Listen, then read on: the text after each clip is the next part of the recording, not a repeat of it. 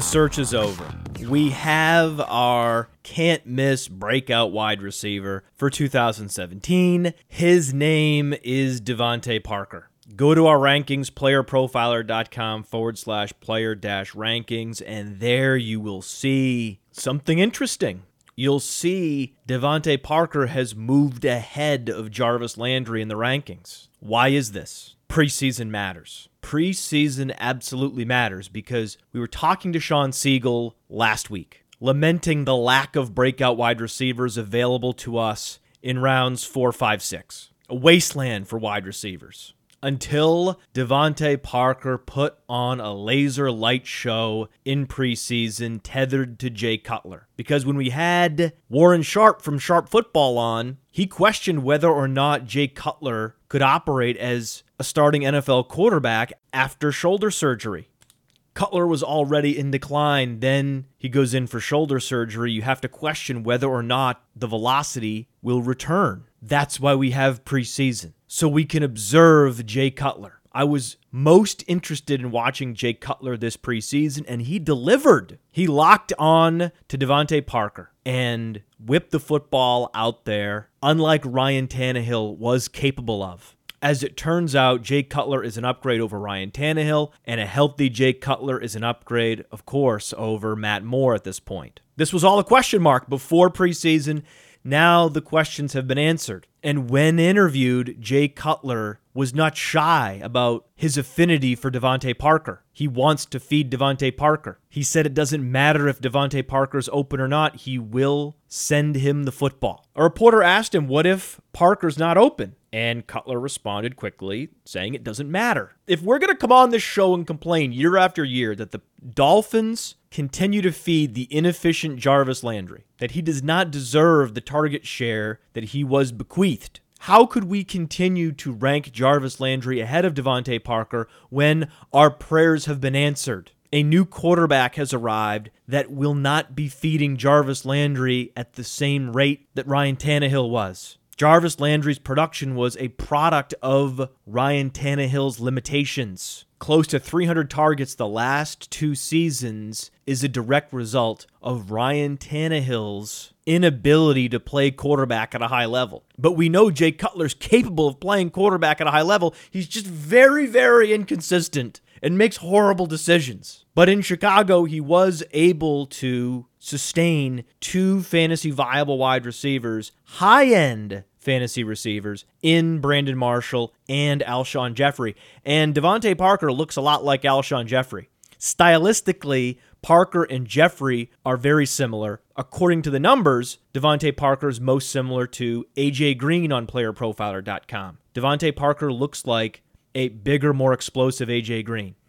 That's amazing, right? That's what he is.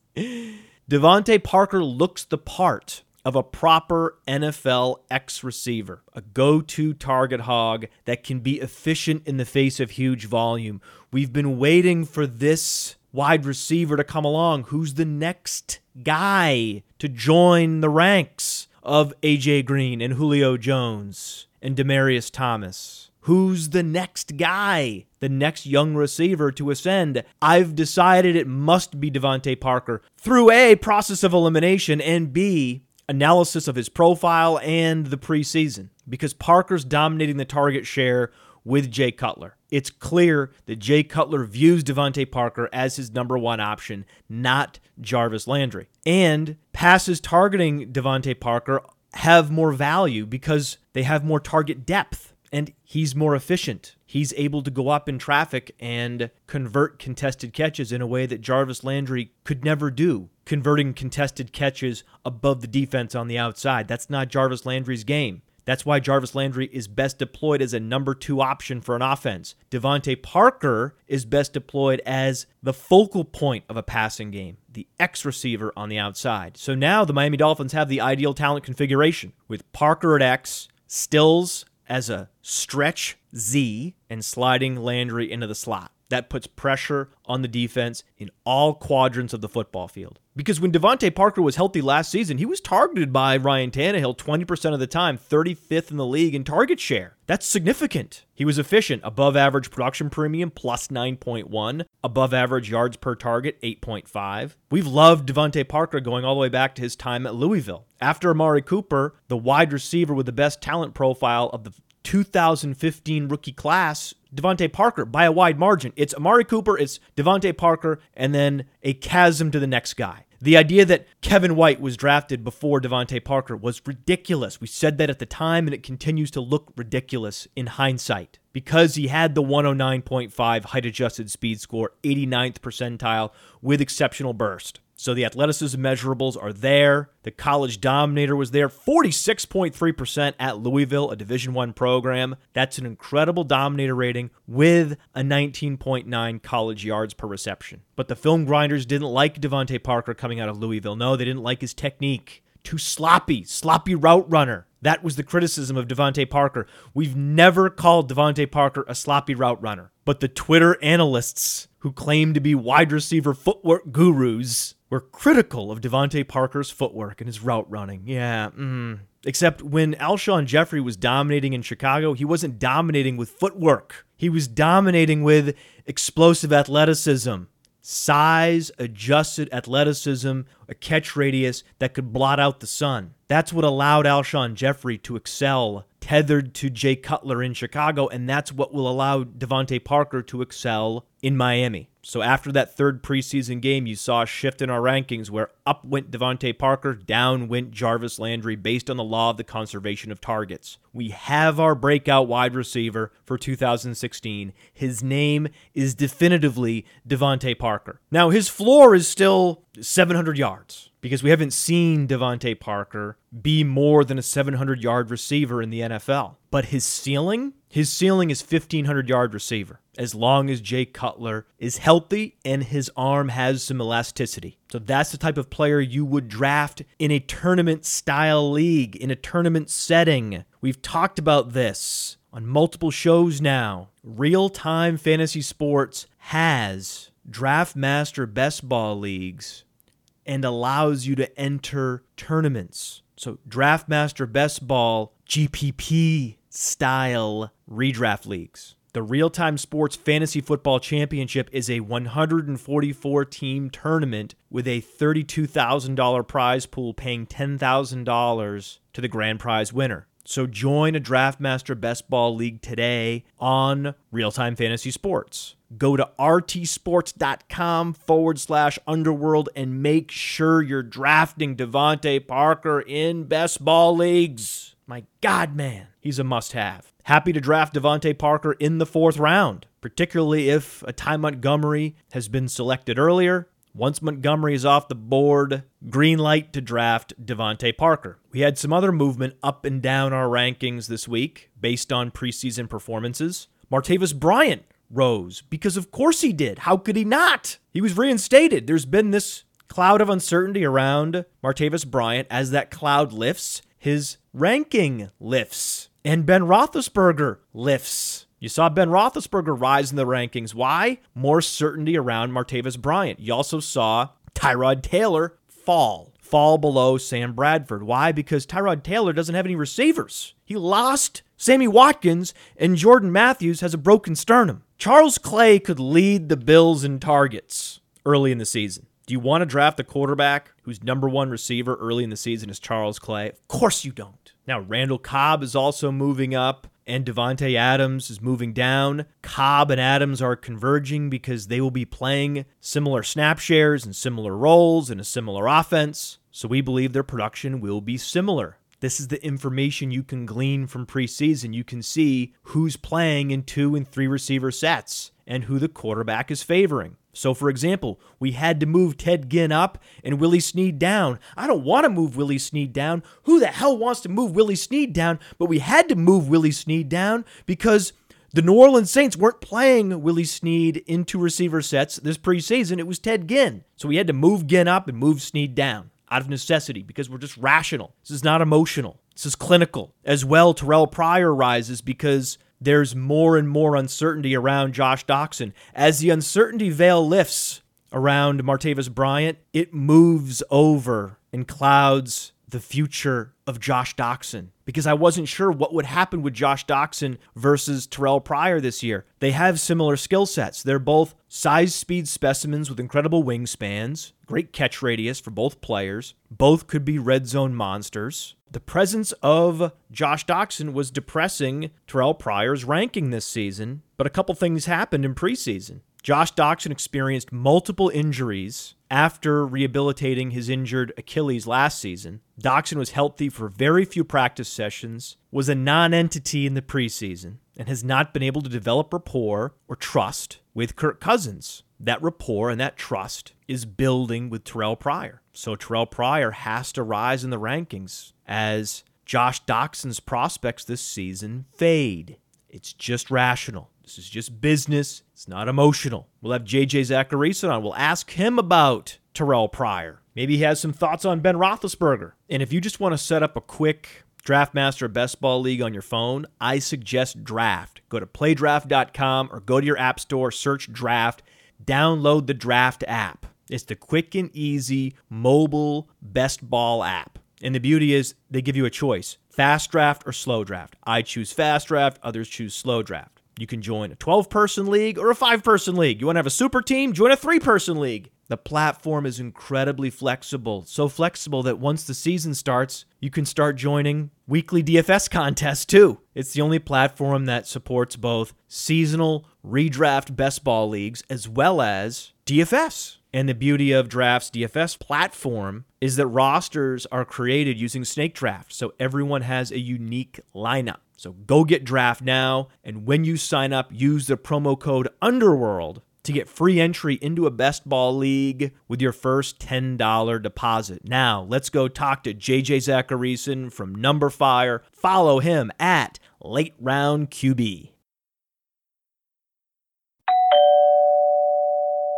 Welcome to the Roto Underworld Radio program. The man, the legend, my guy JJ Zachariason, editor in chief at Numberfire and the host of the Late Round podcast.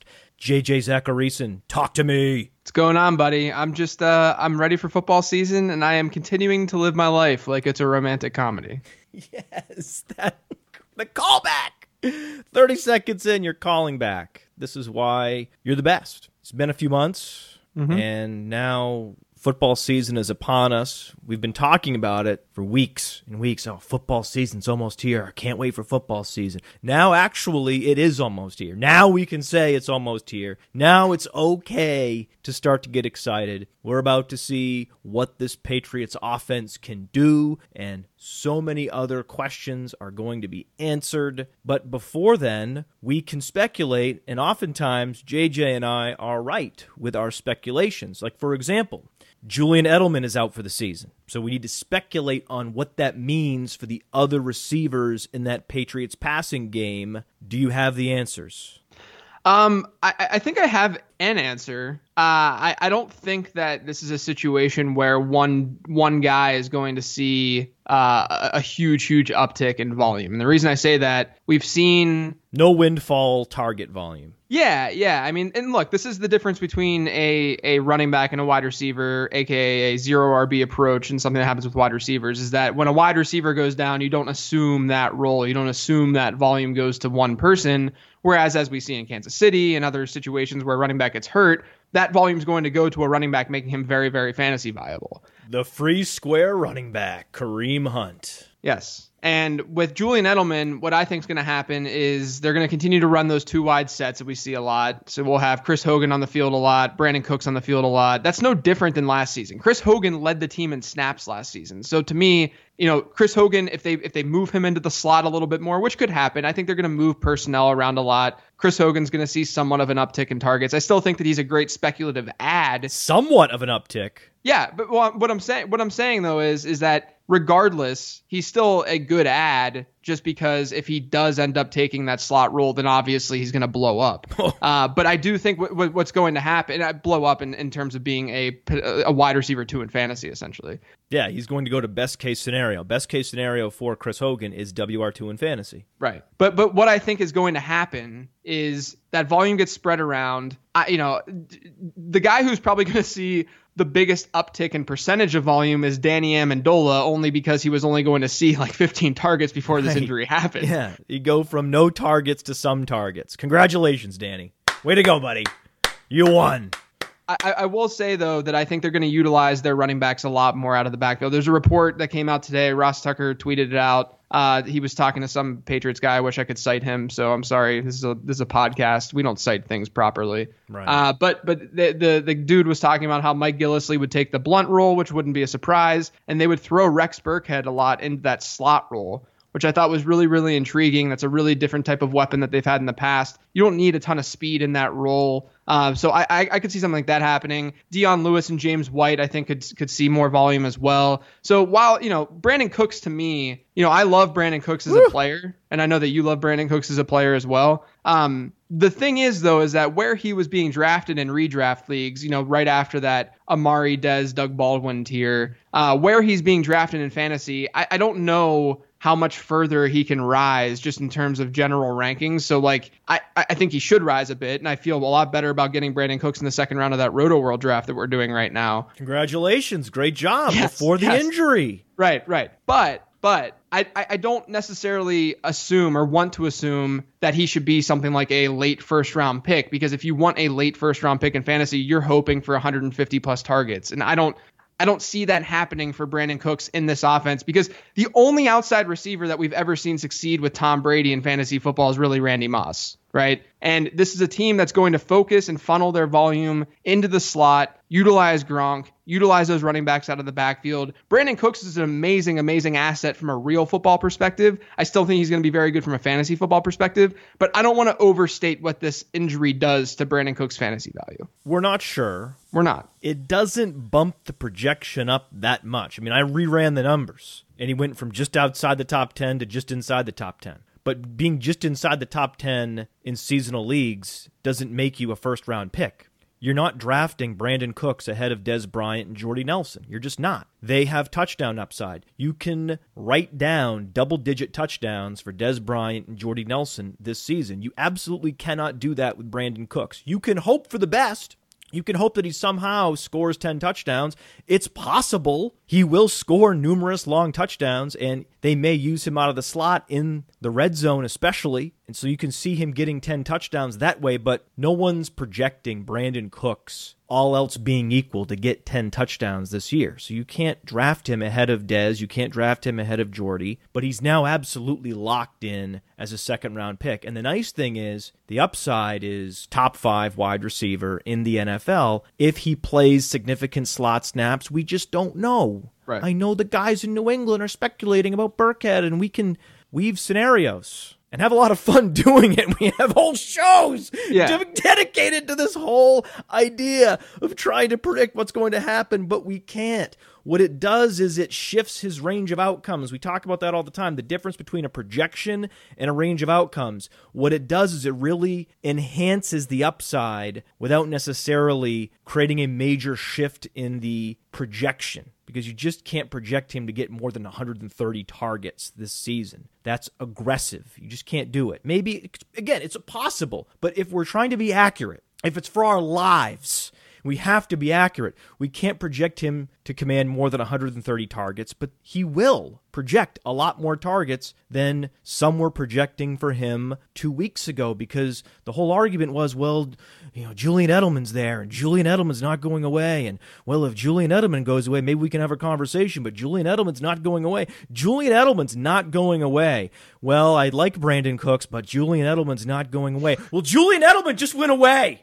He just went away. The thing you wanted to happen just happened. The thing you said needed to happen for it to happen for Brandin Cooks this year happened.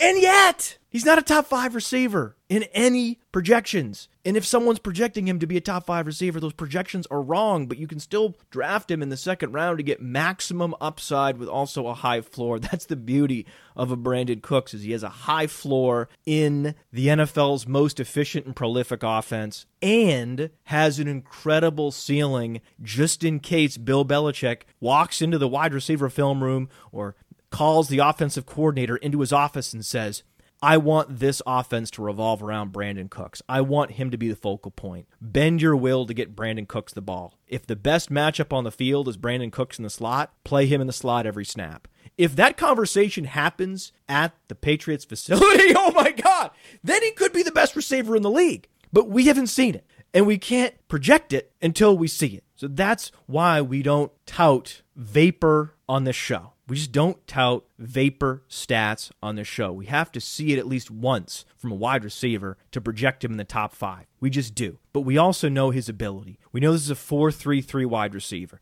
He has one of the best agility scores we've ever seen. He was one of the most productive college receivers we have ever seen. He's from the famous 2014 wide receiver class. He checks all the boxes except size that you would ever want a wide receiver to check. He looks as close to explosive Antonio Brown as a wide receiver can look. That's Brandin Cooks. So it's okay to get excited, but get out of here drafting him in the first round. Get out of here with that. I would say too that I, I, I think that what this did and what you talked about is it gives him a, a, a, floor. It gives him a floor that you feel a lot more comfortable week to week. Because I'll tell you what, I was not on Brandin Cooks in the late second round prior to the injury, which is why I was afraid of, of the pick in general. You know, the only reason to me why Brandin Cooks was being drafted where he was, similar to Terrelle Pryor in a way, because we know the floor is there just because of ambiguity, is because of supply and demand. And there really was not there. It's just a, a, a, a darkness that hits in that late second round when it when it comes to fantasy assets available,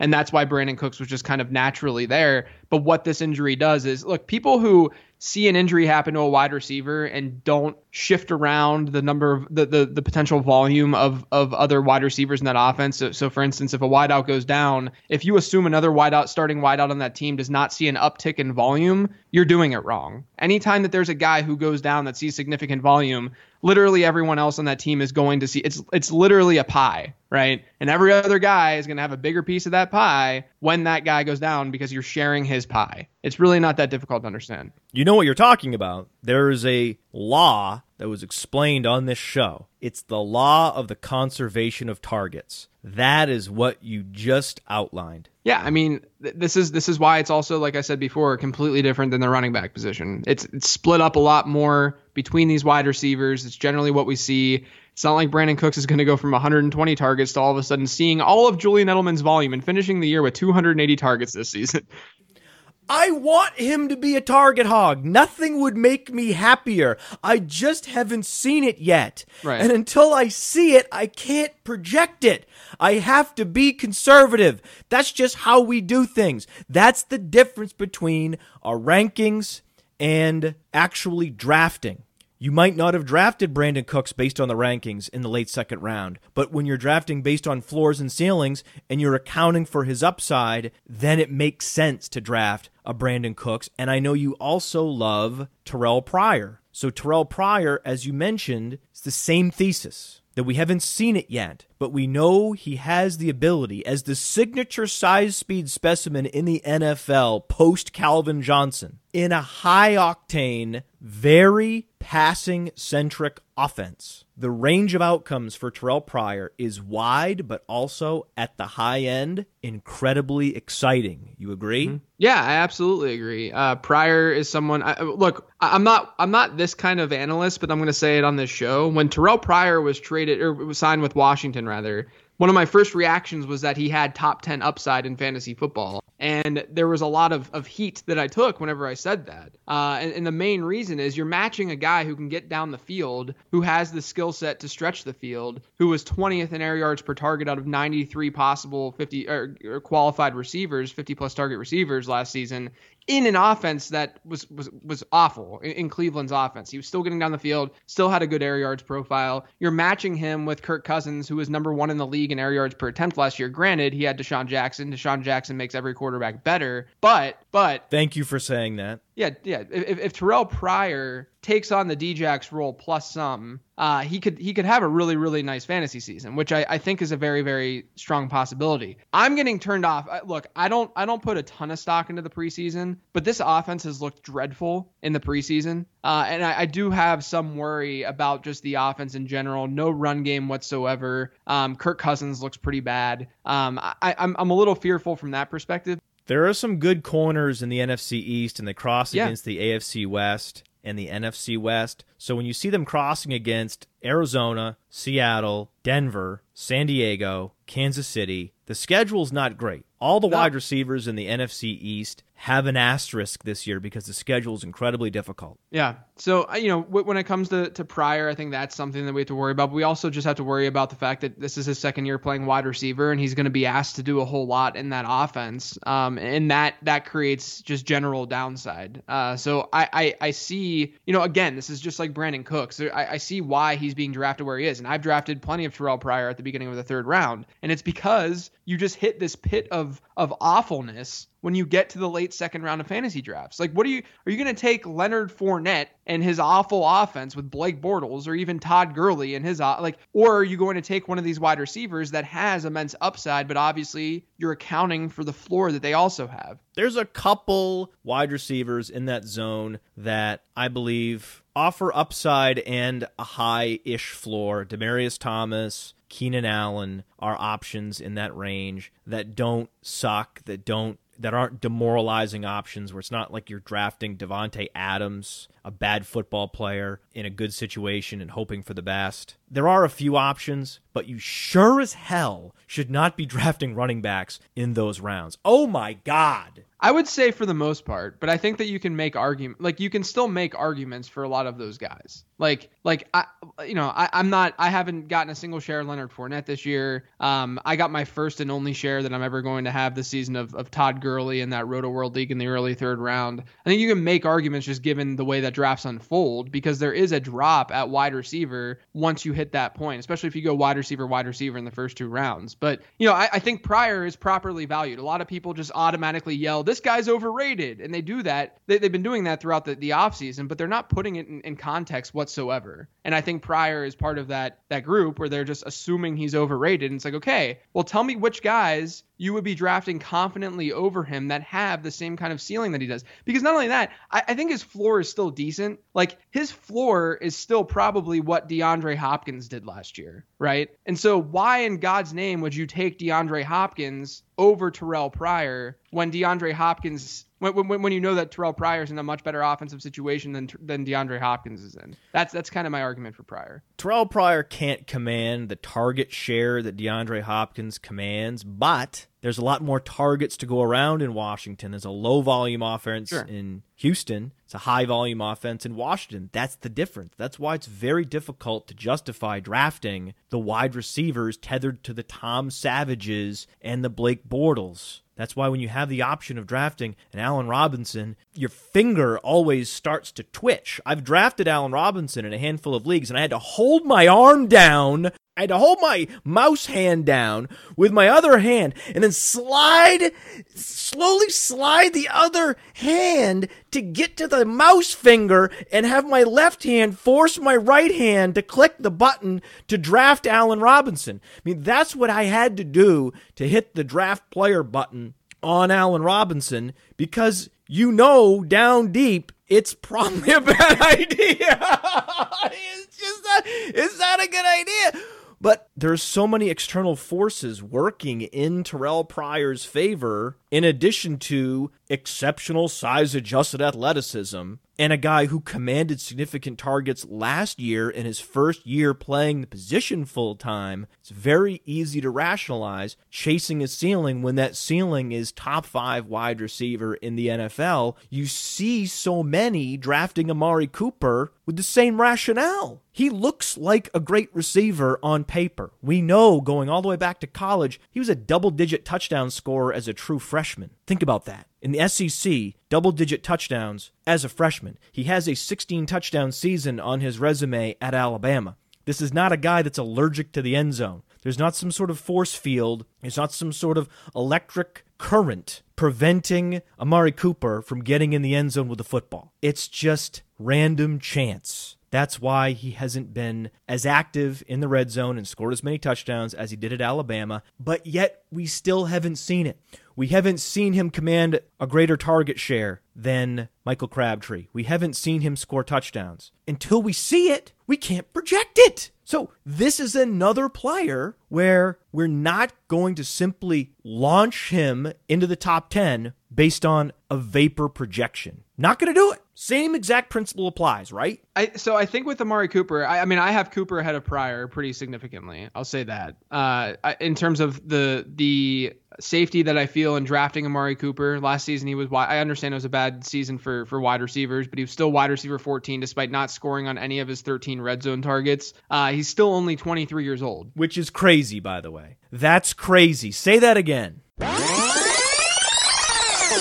Amari Cooper is only 23 years old, guys. And what was the outcome of every red zone target last season? It's not good. He did not score a touchdown in the red zone. That's he, incredible. Isn't that incredible? There were there were 123 wide receiver touchdowns in the red zone last year, and Amari Cooper did not have any of them. 123 different wide receivers scored a touchdown in the red zone, and that did not include Amari Cooper.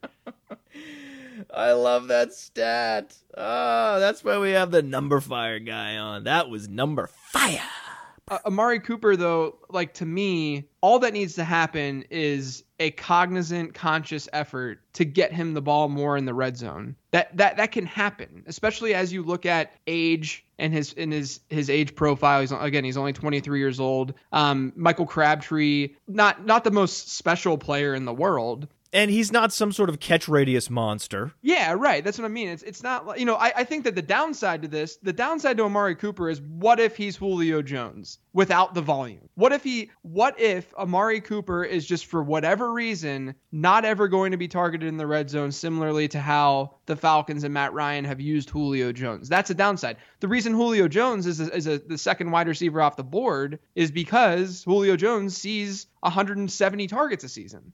200 two seasons ago. Yeah, right. 200 two seasons. 200. Ago. Right. So I think that you know that that could that's definitely a possibility for Amari Cooper. But I I do think though that given the age, it's worth the risk to say all Amari Cooper needs to do is score four red zone t- touchdowns, five red zone touchdowns, and all of a sudden next season we're talking about him being a first round pick. So in, in redraft. So so that's kind of the the, the the notion that I'm going with with Amari Cooper. I think he has a decent floor, obviously. Great situation in general, amazing offensive line. I don't think Derek Carr is that great, but he's a, a very competent quarterback. Um, I, I, I think that he's a, a very, very, you know, in that tier. Like I'm taking, I'm taking Amari Cooper over Dez Bryant right now. And the, the reason, the reason is partially because of the aforementioned schedule stuff that we talked about. Uh, but also because I see that true upside for Amari Cooper being a top three or four wide receiver this season. Let's go. Let's go. Let's go at it. Come on. You're not going to want to do that. That's a mistake. I, lo- I, I, I love Dez. I'm just saying. You're going to regret that. I'm saying the inconsistency that we've seen from Dez week to week is not not any different than what we see with Amari Cooper. I understand that Dez has the touchdown upside. Amari has more volume upside in general, and Amari doesn't necessarily have the same, especially the early season schedule. I'd much rather not draft Dez, buy him low after week four, and go from there. That's kind of the way that I'm approaching Dez.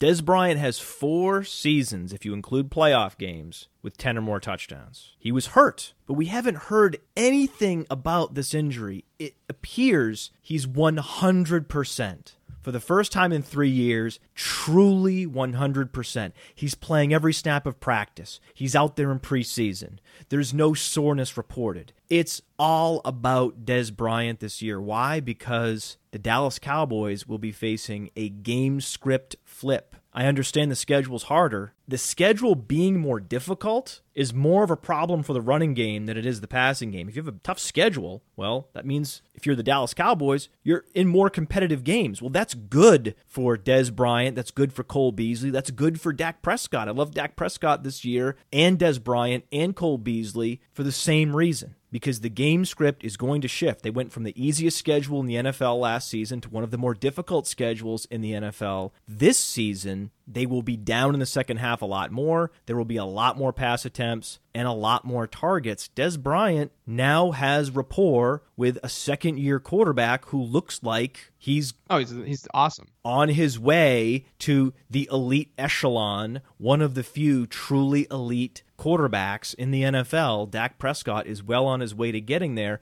And when Dez Bryant was tethered to another elite quarterback, an efficient quarterback in Tony Romo, he was a top five wide receiver in fantasy for three consecutive seasons because he was a red zone usage monster. And I think that is going to happen again. And I think that his usage from 2012, 2013, 2014 will resurface in 2017. I don't think it's unfair. I mean, I, am not I'm not like saying that I'm avoiding Dez Bryant. I also own a ton of Dez and, and Dynasty in general, so I'm, I'm hedging that way. So as you should. He's Dez Bryant. At some point, we can't overthink it. At some sure. point, we just have to try to make fantasy football easy and not yeah, try sure. to overthink every conceivable iteration of our fantasy team. Sometimes we just have to be in a fantasy draft and see Dez Bryant outside the first round and go, that's probably a good idea. It's probably safe if you're outside the first round to draft Dez fucking Bryant. That's probably a good idea. Oh, wait, their running back is Darren McFadden, and Dez Bryant's 100% healthy, and Dak Prescott, by all accounts, is awesome. Well, I think we should uh, draft Dez Bryant. Oh, he's going to face Josh Norman. Oh, no. Oh, no. What's he going to do? Oh no, what's he going to do against Josh Norman twice a year? Oh no, no, not Josh Norman. Oh, Josh Norman's a giant, and Josh Norman's a super athlete. Josh Norman's a pterodactyl. He could bat every pass away. There's no way Dez Bryant will catch any passes against Josh Norman. He might as well give up. I don't even know why Dez Bryant plays on Sundays if he believes Josh Norman will be shadowing him. I mean, why even bother? Except that Dez Bryant is a far superior athlete to any cornerback in the NFL. All the cornerbacks started their college careers wanting to be wide receivers. They washed out as wide receivers and they became cornerbacks. So all those side speed specimen wide receivers, Dez Bryant, Julio Jones, Terrelle Pryor, they don't have comparables at the cornerback position. They dominate all of them every time one on one. So get out of here with the wide receiver cornerback matchup problem that Dez Bryant's facing this year. I agree. I, look, I agree with that to a, to a strong degree. That wasn't directed at you. No, I know. That was directed to the nameless, faceless wide receiver, cornerback zealots on Twitter. I get it, and I think that we, I, think even mathematically, we overthink cornerback data because it's not as if a lot of corners are shadowing to begin with. What I will say though, yeah, they're sixty percent of the time, big deal. I'm not necessarily always one that just says like, yeah, go buy this guy after this week because that's so much easier said than done in most fantasy leagues. It's not like number one, it's not like fantasy owners are are the dumbest people in the world, in in, in some aspects, and then some are. Some are. Number two, number two, um, it's just hard to get trades done. It, it's not an easy thing to just say I'm going to trade for Dez Bryant. But I do think we have to be cognizant, at least cognizant, of the fact that he's going to see Janoris Jenkins, Aqib Talib, Patrick Peterson, and Trumaine Johnson through the first four weeks of the season. Ouch. Okay, that is bad. I mean, especially a guy like Patrick Peterson actually does have the size to yeah, match right, up. Right, right. And with you know, Dez Talib- Bryant. There are a couple occasions. Aqib Talib, top three cornerback on the playerprofiler.com cornerback rankings. Check them out, playerprofiler.com forward slash player dash rankings. There is a cornerbacks tab. Every year, there's Aqib Talib in the top three. So it's very difficult for Dez Bryant early on. And yeah. it's going to be the best possible trading opportunity at the beginning of October. Yeah, yeah. And, and to, to me, to me, I, I try my best to target guys who have decent enough early season schedules, similarly similarly to why I like drafting a lot of Vikings because they're playing the Saints week one, right? Uh, uh, you, have heard that? You, have you've heard about the Vikings heard, playing the Saints in week heard, one. You've, heard, you've heard this. I've heard about that. Yes, because this is the first time anyone's brought it up to me. I always have to mention this to other people. Tout Stefon Diggs for minutes and fail to bring up the whole they play the Saints in week one thing. Same thing with Adam I almost called him Adam Ceiling. right, right, right. God. Apropos on multiple levels, Adam Ceiling. I'll I'll edit that out, put it in the outtakes. I might leave it in. I don't know. We'll see. But no one brings it up. It's very important to win week one. Yeah, right. It's, it's very important to, to win early in the season. Like like fantasy football is is obviously it's a week to week game and it's a lot easier to play when you're ahead and when you have guys who are high rather than having guys who are low. Because if if Dez Bryant comes out and he doesn't put up Dez Bryant numbers, which is very possible given these matchups, then there's there's it's not only does it put doubt in your mind because what if Dez does not perform? But then on top of that, he's not a, a, valuable asset to have because the rest of your league mates aren't are also going to have doubt, but they're also not going to look at the schedule and realize, oh, he just played four top corners, uh, and and therefore I'm not going to, or, you know, th- therefore he's going to rebound. I don't think that's the way that most fantasy leagues think. I would much rather look if you look at Amari Cooper's early season schedule, he gets Tennessee in week one, he gets the Jets in week two, he gets your mm. boy Josh Norman in week three. And then and then and then he gets Denver. That's going to be tough. And then he gets San Diego two weeks after that. He gets Baltimore mixed in there, Buffalo in week eight, Miami, who he's going to just torch in week nine. I, I, I think that there are reasons why you would want to focus on the early season with Amari, see kind of what happens because we know the upside is there, and then kind of go from there. With that being said, I love both of the uh, both of them this year. I have shares of, of both guys, a lot of shares. Kareem Hunt's early season schedule isn't great. The Chiefs play New England in week one. So game script won't be doing Kareem Hunt any favors. And then it's Philadelphia, it's San Diego, and it's Washington. All three of those teams are sneaky good run defenders. And we're not sure if the Chiefs will win any of those games. The Chiefs could start 0 4 this season. It's conceivable. And Kareem Hunt could be relegated to mostly satellite back usage as the Chiefs try to come from behind in these games. So it's very conceivable that you don't get to see full usage Kareem Hunt early in the season. So you might want to trade for Kareem Hunt early in the season. It's also not always a great idea to just draft the guy because opportunity opens up. I'd rather opportunity open up for a player I like, for a player that we know has, in the case of a running back, an all purpose skill set. And I question whether Kareem Hunt has an all purpose skill set. I think he's a great satellite back, 40 receptions at Toledo, but he wasn't the dominant runner at a small school that you would have liked. And then it was explained when he went to the NFL scouting combine, and he just just wasn't that fast, and he's certainly not that agile, but he has a little bit of burst. The thing you could say about Kareem Hunt is he has above average burst and then it's below average across the board elsewhere. So I'm not drafting Kareem Hunt aggressively because I would like the players that are on my team in the early rounds to have what I consider quote unquote talent and not just blindly chasing opportunity. Because some person somewhere in fantasy football rostered Jesse James thinking, oh, Jesse James, he's the guy. He's the main guy with the Steelers. Jesse James is the starter. I want the starter. Well, Jesse James isn't very good. Jesse James wasn't very productive. He's not a great athlete. Uh, doesn't matter. He's a starter for the Pittsburgh Steelers uh, until he's not.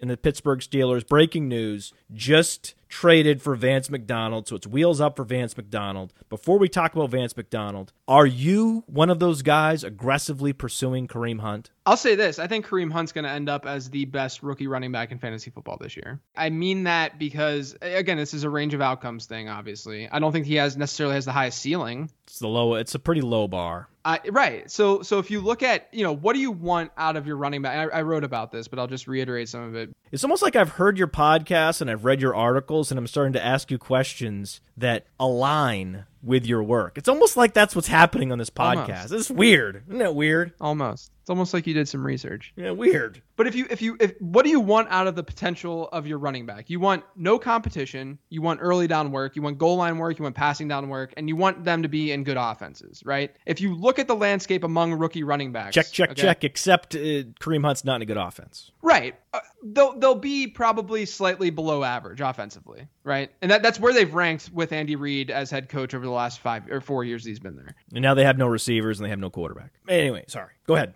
So if you look at you look at Dalvin Cook though, Dalvin Cook's competition, whether we whether we look, Latavius Murray is there, he could see goal line work in that offense. No one's excited about Dalvin Cook behind the Vikings offensive line running a 7-2-7-3 cone. No one yeah. should be excited about Dalvin Cook. He's the starter. He has an all-purpose skill set, but he's not an explosive talent. So we're not excited about him. You could argue Leonard Fournette's more talented, but he's in a much worse situation. He's in the worst possible situation behind an offensive line that doesn't even have a left tackle. So you don't like Leonard Fournette. You start to go down the list of rookie running backs. It's difficult to build a case for any of them.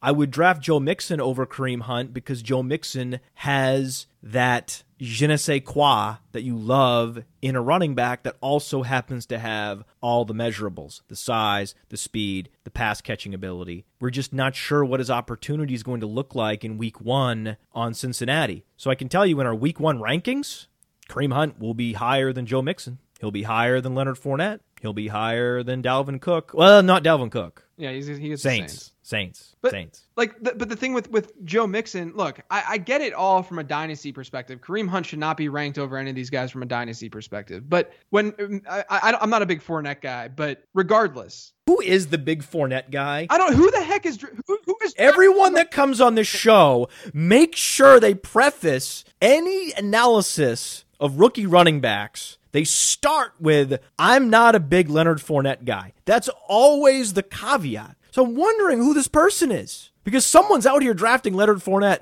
with the number one overall pick in Dynasty rookie drafts. Someone's doing that my, my 68 year old father drafted Leonard Fournette the other day. He told me, and I, I yelled at him for not drafting Kareem Hunt if he was going to go the rookie running back route. But look, here, here's here's the thing with Kareem Hunt. Okay, number one, we're going to be wrong with our evaluation. Okay, like that's going to happen, and it's going to happen a decent bit with the running back position. Okay, I agree that he's not the most explosive guy. I mean, you can watch him and see that he's not the most explosive guy. He has no con- people I had people in my mentions actually mention that CJ Spiller was some sort of threat to Kareem Hunt. CJ Spiller is a corpse of himself right now. Wait, what? Yeah, no, it, it, that happened in my mentions. But what Charcandrick West next? Right. Shark Week. If you look at Andy Reid and, and his running back usage and the way that he's used running backs in in the Chiefs uh, offense since he got there, throw out the Jamaal Charles years. Like I, I hate looking at coordinator and play calling data when there are Hall of Fame talents that are skewing the data. Like LeSean McCoy and Jamaal Charles. Yeah, right. I mean, like, what's what's that going to do? What? But but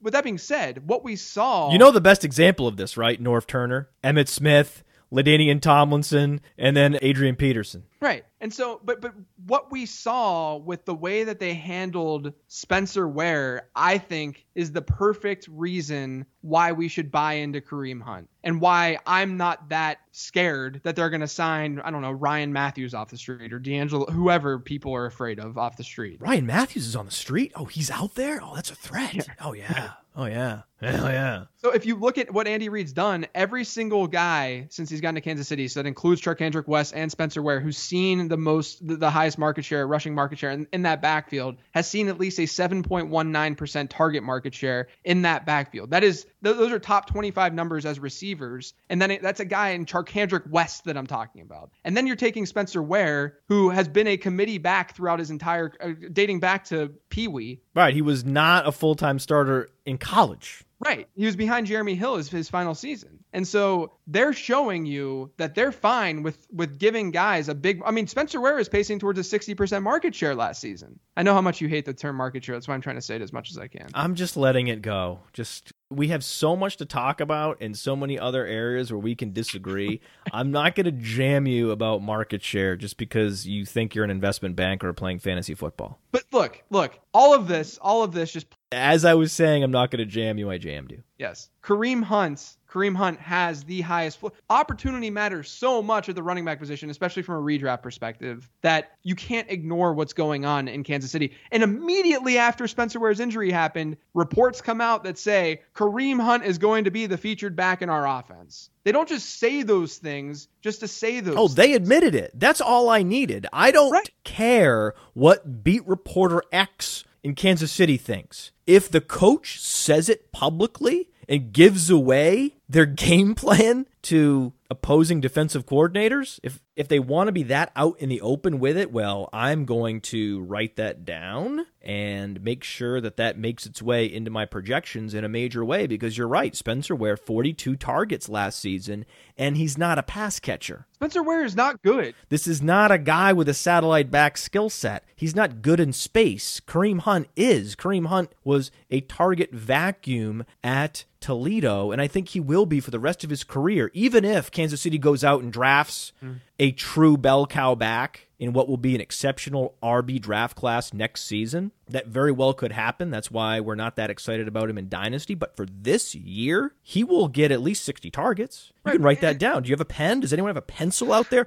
Write down 60 targets because we also talked to Warren Sharp from Sharp Football, and he talked about how the Kansas City Chiefs are the anti Minnesota Vikings. Minnesota Vikings go from difficult schedule to easy schedule. Chiefs go from easy schedule to difficult schedule this season, and that means more come from behind, more Kareem Hunt in the passing game. So you could see him driving up close to 75 targets. Why not? I don't know what his target upside is. It's a lot. It's a lot of targets, man. And we don't know what he is talent wise. Just because he wasn't super productive and he's not a great athlete, he could still be Devonta Freeman. He could be this under the radar running back savant that we just don't know about. There's a lot of uncertainty around him. What we know for redraft is the opportunity is there. You just can't go up and draft him in the second round. Correct. Over established running backs that we know are going to command a giant opportunity share. You cannot talk yourself into Kareem Hunt over DeMarco Murray. Right. I mean, that's where I draw the line.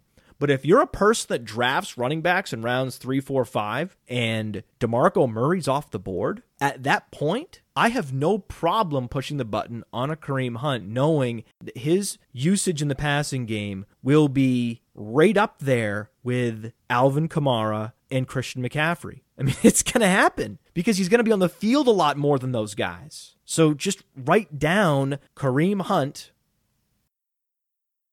Lots of opportunity. I don't know why I said that. Anything was going to be good there. Write down. I had it all set up. you could have said so many better things. I had it all set up and I just blew it. I had nothing. I wanted to say something that just would ring true, you know, a turn of a phrase, you know, do my thing. And I set it all up and I said, write down eh, opportunity. I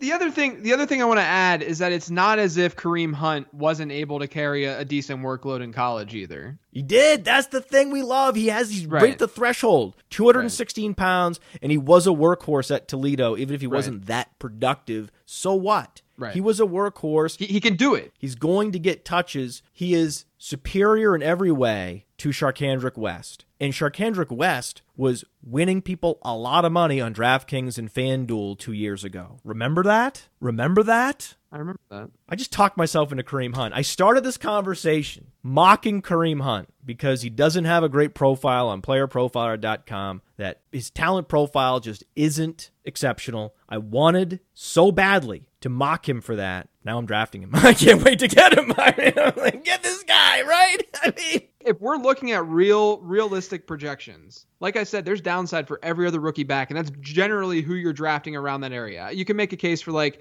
Isaiah Crowell, just given the Kizer move and the offensive line there and, and whatnot. But uh, uh you know, Crowell also doesn't necessarily have as much touchdown upside. Uh, I, I think Kareem Hunt should very easily, from a projection standpoint, rank in people's top 12 right now. Yeah, we have him ahead of Isaiah Crowell. Oh well, we have him ahead of Tevin Coleman, sadly, and as I mentioned before, we have him ahead of Christian McCaffrey because you just have to. Yeah, because he will get significantly more carries. He's going to get goal line work. And those are opportunities that will not be given to Christian McCaffrey in year one because Jonathan Stewart is there. So you cannot draft Christian McCaffrey ahead of Kareem Hunt.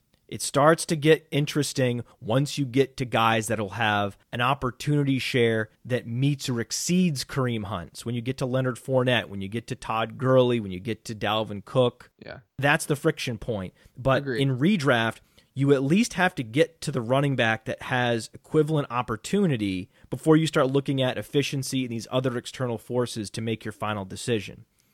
We know Jordan Howard is going to get plenty of opportunity this year, just like he did last year, but all the external forces are working against him. If you had to pick one player in all of fantasy football where every external force is working against him, it's Jordan Howard. And yet, Jordan Howard continues to be a late first round pick.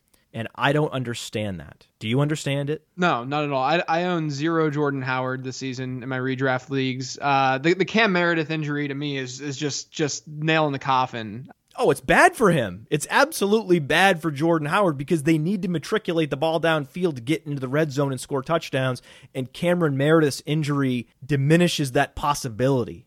And, and, you know the offensive line in Chicago is probably the only plus for Jordan Howard. Not a bad line there. Uh, but look, you want to associate your running backs in offenses that are going to score touchdowns and offenses that have good quarterback play. And the Bears literally have zero of those things, and, and even more so now with Cam Meredith's injury. You have a dad running Kevin White on that team uh, that's going to be the the number one receiver at this point. You know, I I I just don't understand how this is an offense in, in, in the NFL. I mean, it's not Jets Jets bad, but Jordan Howard not a bad running back at all. His efficiency was matched by by his success rate, which is a metric we use at Number numberFire, just the percentage of positive expected points run. So you can get more of a binary look at how these guys are running. That's a big reason why Todd Gurley going into last season, I was really, really off because off of him because his success rate was really low, his efficiency was really high, basically saying it's unsustainable production. Jordan Howard last season had very, very high efficiency, but also a very, very high success rate. He was he was that good. But now this is this is what I basically see happening is so was Jeremy Hill his rookie year. I, I, I can see a, a, very, very similar situation in terms of production happening, but not as much of a touchdown upside as what we saw with Jeremy Hill happening to Jordan Howard this year. That's just that's a fantasy disaster to me. I, I at this point you got to take a guy like Todd Gurley over Jordan Howard, I think, just because there's there's that potential. You know, I'm not a big Jared Goff guy, uh, but they have a better offensive line. They got our boy Cooper Kupp.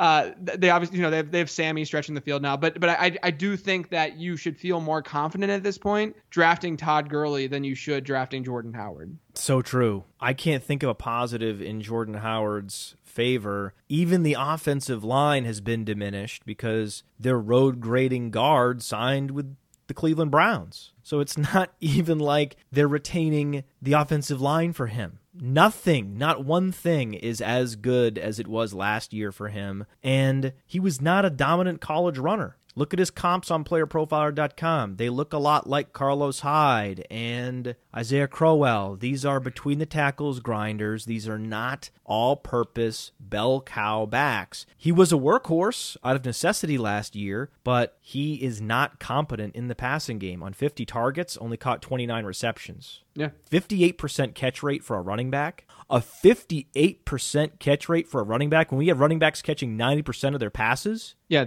That was 66th in the league. Yeah. That's scary. There are some scary metrics on the Jordan Howard profile if you care to dig a little deeper. That's the thing too. This this Tarik Cohen hype that's going on right now. It's real. It's it's far less though about Tarik Cohen himself as a fantasy asset, right. and a lot more as to what he does to Jordan Howard's potential. Because if Jordan Howard is not on the field or doesn't see as many targets or is not the pass catching back in that offense, and we know that he's not going to see a lot of touchdowns, what the hell is Jordan Howard's upside? Okay, third and five on your opponent's 25 yard line. Last year, Jordan Howard's in the game. They call a draw play. Jordan Howard breaks a tackle, scores a touchdown. This year, Tarik Cohen's in the game. They call a pass. He flares out, catches a six yard screen, moves the chains. That's a touchdown you have to subtract from Jordan Howard's statistics. It's the hidden cost. It's the hidden cost of lost touches in all game situations. That's why even a player that Jordan Howard's not compatible with in any way is a threat because any opportunity, any snap you take away is a potential touchdown you're taking away. Now, every snap has been taken away from Jesse James.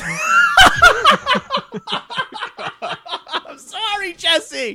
God, why do I do this to people? He's just a football player trying to carve out a career and make money and support his family and make his parents proud. And what do we do? We go on this podcast and we laugh in his face when the Pittsburgh Steelers sign Vance McDonald. Dude, you know those when you go to a, a car dealership and they have those stupid things with the air coming up, those like guys that are moving back and forth. You know, that's Jesse James. That's literally Jesse James. Those I expect player profilers number one comp of Jesse James to be one of those guys, one of those like plastic like garbage bag things that are flailing back and forth with his air shooting up. That if you watch Jesse James, that's what he does. That's what he looks like when he plays. He's just this behemoth who's terrible at football and he's just flailing around. He's flailing. He's a, a used car flailer. I don't know what that is either. But it's just this flailing thing that just flails around. And that was what Jesse James was, but he was going to get 70 targets. He's just flailing around out there. Who knows how many he would have actually caught? Doesn't matter. Vance McDonald is in town. I like Vance McDonald. I'm not shy about liking Vance McDonald when no one else liked Vance McDonald. Now, I will apologize to Jesse James and his family for mocking him at his lowest moment, but I'll never apologize for my love for Vance McDonald. Vance McDonald's family knows me. They reached out and said, we, we appreciate your support through all of this animosity that Vance is experiencing in San Francisco. And I said, it's Mrs. McDonald, it's my pleasure. He's a fantastic football player. Look at the college dominator on playerprofiler.com, Mrs. McDonald. And she said, What the hell is playerprofiler.com? And I said, I got to go. I got to go. I got to go. 26.6% is 80th percentile. So he was a mega producer at Rice, small school. He was the focal point of the offense. He was a slot receiver at Rice, but he was also 600 pounds. He's not 600. He's 265 pounds, but that's big. It's not six. It's big. It's, he's big. He's a big guy and he's explosive. If you run a 469 at 265 pounds, that's a 109.8 speed score. That's 83rd percentile. Across the board, he's athletic. Look at the SPARQ-x score 129.6, 94th percentile. So this is a monster who's coming at you like a freight train with 469 wheels. He's not easy to tackle. That's why he was one of the league leaders in yards after the catch per target. Who were the leaders in yards after the catch per target last year? It was Kelce, it was Gronk, it was Martellus Bennett, and Vance fucking McDonald. That's who it was. That was the class of tight end that Vance McDonald belonged in last year. You might say, well, he dropped a lot of passes. Well, he didn't catch many passes, only caught 24 passes. Did you see the offense that Vance McDonald was operating in last year? Please, please don't talk to me about his production in San Francisco a wasteland for fantasy points. All he did was persevere. I give him credit for persevering, which is all you want tight ends to do. And then once they reach age 26, 27, they often ascend. That's what Martellus Bennett did. It took Martellus Bennett two teams to reach his potential. He went from Dallas to New York. Finally, in Chicago, he reached his full potential. And I think that's what was necessary for Vance McDonald to reach his full potential. He needed to go to a different team, a team that appreciated him, a team that was willing to absorb his contract one of the highest paid tight ends in the league. Why did Pittsburgh opt to trade for Vance McDonald and that contract? They didn't view it as an albatross contract. They wanted the player with the exceptional size, adjusted athleticism that was also efficient, plus 17.6 production premium, which is Vance McDonald's per target production above expectation on playerprofiler.com. And also, we look at target premium. Remember Kenny Britt? He switched teams. And we said, look at the target premium because that looks at your per target output against the other receivers in the passing game. So comparing Kenny Britt to the other receivers in the Rams passing game last year, his target premium was number two in the NFL. And then when he switches teams, potentially improving his situation, you realize, oh, wow, we have efficiency meeting opportunity in Cleveland for Kenny Britt. He's a buy. Well, this is what we have now with Vance McDonald. We have efficiency in a bad situation meeting opportunity in Pittsburgh. Now Vance McDonald's a buy. Now he's a guy you can absolutely draft in the last round of a seasonal league where you've punted tight end. He's that guy now. The other thing, the other thing with Vance McDonald is that the Steelers have nothing in the slot. They have they have Eli Rogers. They're grooming Juju to be a slot receiver. They want Juju to be Hines Ward. Is is essentially what they want Juju to be. Which which is I, I can see the comp. He's a good blocker. He's a, he's more of that physical guy. But they have they have no slot presence no established guy. Eli Rogers was fine in the slot. He has a great slot profile, but they don't have this established slot guy that they know they're going to on short down and distance situations. And they clearly they they've shown uh, with their specifically with their move with the Ladarius Green, they've wanted to have some sort of physical tight end presence in this offense. And when Ladarius Green was healthy, he dominated. Do you remember that game against the Giants? He was he was dominant with Ben Roethlisberger. What a shame what happened to Ladarius Green. He is an explosive athlete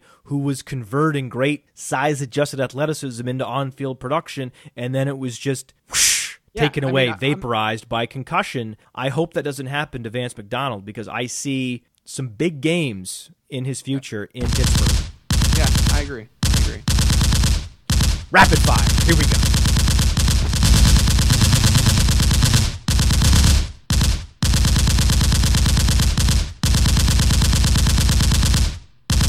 Pick one. Here we go. Here we go. This is all your takes coming back to haunt you now in rapid fire. Marlon Mack or Robert Turbin? Marlon Mack.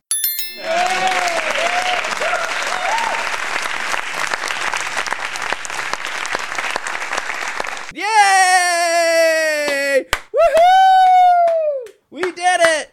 We did it! We changed minds. Hearts and minds being changed from playerprofiler.com and Roto Underworld Radio. The the reason I'm more into Mack than Turbin or uh, value wise than Frank Gore too, because I look a month ago I thought Frank Gore was the most undervalued player in fantasy football, but when you lose offensive linemen, you lose Andrew Luck, you lose all of these assets. It's just it's not worth it, right? It's just it, I, I I get he has a somewhat of a floor, but that floor is almost diminishing, and and that's really why you were getting Frank Gore. But but with Marlon Mack, I can at least envision the upside of negative scripts and him being on the field a good bit uh, and playing that scat back role, which I think that's how he profiles mostly. But at the same time, uh, you know, Chuck Pagano came out and said that he reminded him of Jamaal Charles, which is absolutely insane.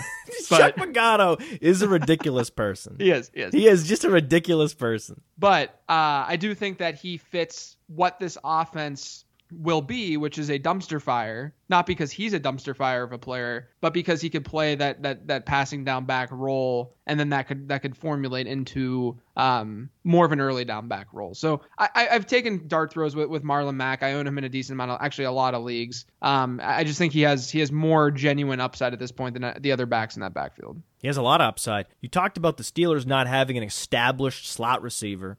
Who's the established slot receiver in Indianapolis again?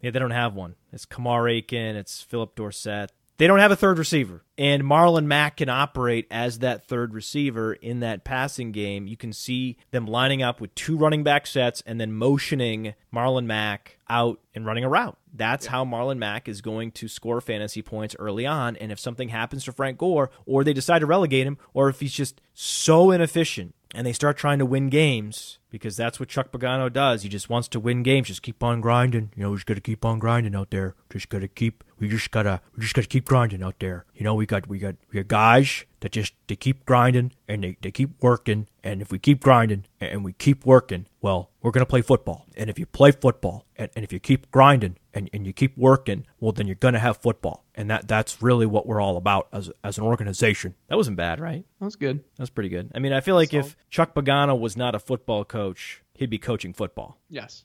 Next rapid fire question Zay Jones or Jordan Matthews? Don't do it. Don't do it. No, I think this is a really good question, but it's it's Jordan Matthews. But but let me let me I, I think what Buffalo is doing, it's very, very obvious. I, I don't like either of them from a fantasy perspective Oof. eh, this this season. Tough situation. The the reason the reason being it's very, very, very clear that they want to run the traditional Dennison offense, the the West Coast style timing patterns, quarterback rhythm type offense, shorter throws, uh, and that fits Jordan Matthews. And honestly, you know, the last time I was on here, I talked about how I liked Zay Jones a lot more than you liked Zay Jones. Right, right. This was a setup question. Yeah, but really, And you've again, you've answered correctly. You're just The- a ninja though- with these answers. You're very good at being correct. I mean, you must have. he- did you get straight A's in college? I did well in college. But th- here, here's the thing: You're a 4.0 student right here. You're a 4.0 student at the Roto Underworld University. Zay Jones, though, the biggest question mark that you had, that others had around Zay Jones, why the hell was he so inefficient? At at ECU, he was so inefficient. And a lot of that had to do with where he was being targeted and how they were using him. Well,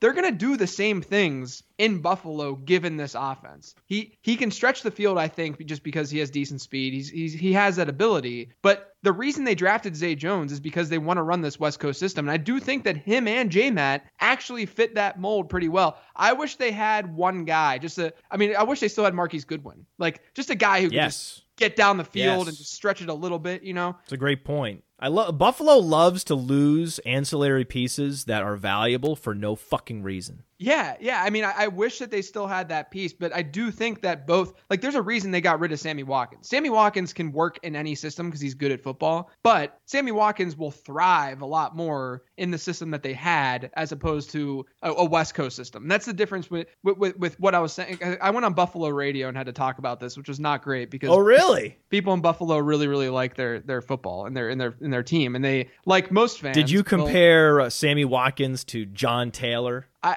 no, I did not.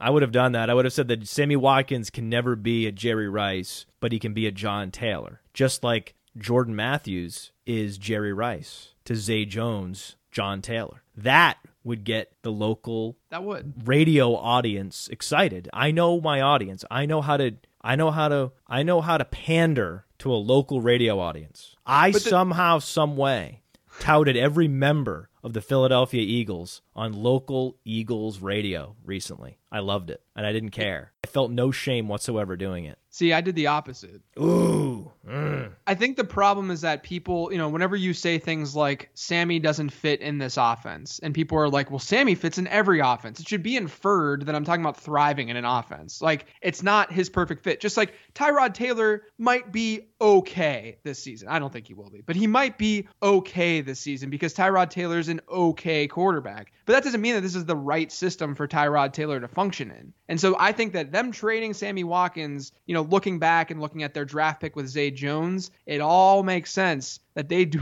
not care at all about Tyrod Taylor in Buffalo. That that that new coaching, that that that new staff, the way that they're implementing this offense, they don't care. And Nate Peterman held a pit, by the way. They want Peterman, man. They want fucking Peterman. Yes, he fits the system way, way better than Tyrod. Tyrod's done after the season, um, and it's a shame because I think that that how he was functioning before this, the offense wasn't the problem in Buffalo. The, uh, the the problem in Buffalo was the defense. That's why they really couldn't take that step. Now, now the problem is literally everything. That whole team is a dumpster fire. Before this show is published, probably tomorrow, I am going to trade Tyrod Taylor and Dynasty.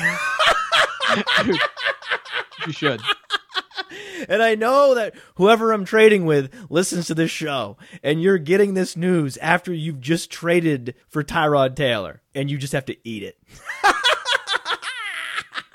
It could be messy. It could be really, really messy in Buffalo. Speaking of messy, we talked about the Chicago Bears. It doesn't get any messier than that situation. So, Not Kevin White.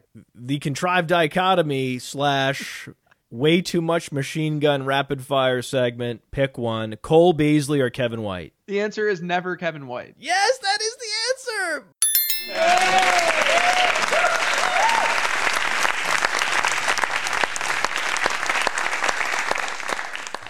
My Twitter location is Kevin White opposite world. It's it's never look like you could you could feel one way about him as a prospect entering the league, whatever. But at this point, It's over. it's over. All these over. things that are going, it's it's not worth it. Like, what do you what do you think is going to happen? The guy the guy not only has issues with with looking like an NFL player on the field, but he has issues between the ears. That's that's a that's a big big problem. Terrible offense, like we talked about before. I, I don't care if there's the potential that he gets fed volume um, it, it, it, doesn't matter. Cole, and Cole Beasley, I'm actually kind of intrigued by, especially in the early season, uh, with those cornerback matchups with Dez, and then on top of that, no Zeke. Thank you. I think that there. Thank you. I think that there's a lot of potential for Cole Beasley, especially early in the season. You know, it's not a guy that I'm gonna like feel super confident in. No, no, you would never love Cole Beasley. No one's ever allowed to love Cole Beasley. Yeah, right. You can never fall head over heels for Cole Beasley. You can never allow yourself to fall in love with Cole Beasley because you always feel like you could do better.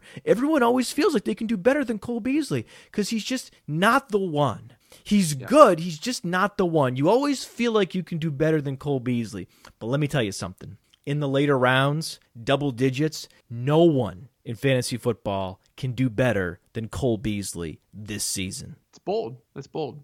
I think that it depends on what you're, you know, it, those kind of picks. It depends on what you're trying to get. If you're trying to get usefulness, uh, obvious usefulness out of a player late, Cole Beasley's your pick. If you're striving strictly for the next Josh Gordon or, or you know someone who's going to to break out and be nuts, obviously Cole Beasley's not your guy. It's all about team construction. We talked about this with Terrelle Pryor. If you're going zero RB and you already have a couple elite receivers locked in and you plan to draft a couple more receivers, you can afford to chase more upside than the next guy in the form of Terrelle Pryor. If you're already five deep with great receivers, it doesn't make as much sense to draft Cole Beasley. But if you drafted running backs in those early rounds, then that's the perfect pick for you in the double digit rounds. Cole motherfucking Beasley. Lock it in. I mean, no one has a higher floor in the later rounds than Cole Beasley. No one. No one. No one. But like in this Rotoworld draft, I didn't draft Cole Beasley because I started very wide receiver heavy. And I'll be drafting Devin Funchess, who has a higher ceiling than Cole Beasley, but a much lower floor. And that is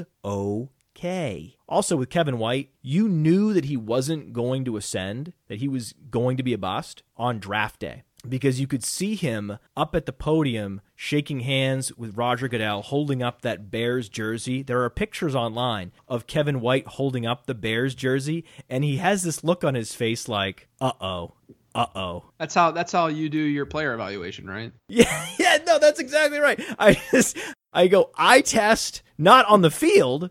Right, on the podium. I test at the podium. I test on the stage at the NFL draft. That's when I make my snap judgments, my final decisions about players. No, absolutely. You're you, are you are dead on there.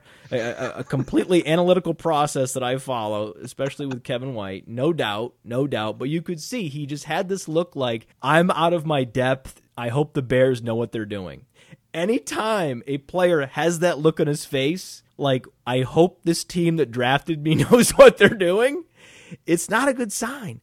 And every time you've ever seen Kevin White on a football field, practice, during games, he has no swagger. Complete zero in the swagger factor department. All Amari Cooper does is exude greatness. He swaggers onto the field, he swaggers off the field. You know he's great. Kevin White is the opposite of Amari Cooper. No swagger factor. We can never forget that Sports Illustrated ranked Kevin White ahead of Amari Cooper before the 2015 draft. No one is safe. No one is safe from my criticism. Not even Sports fucking Illustrated. I will remember.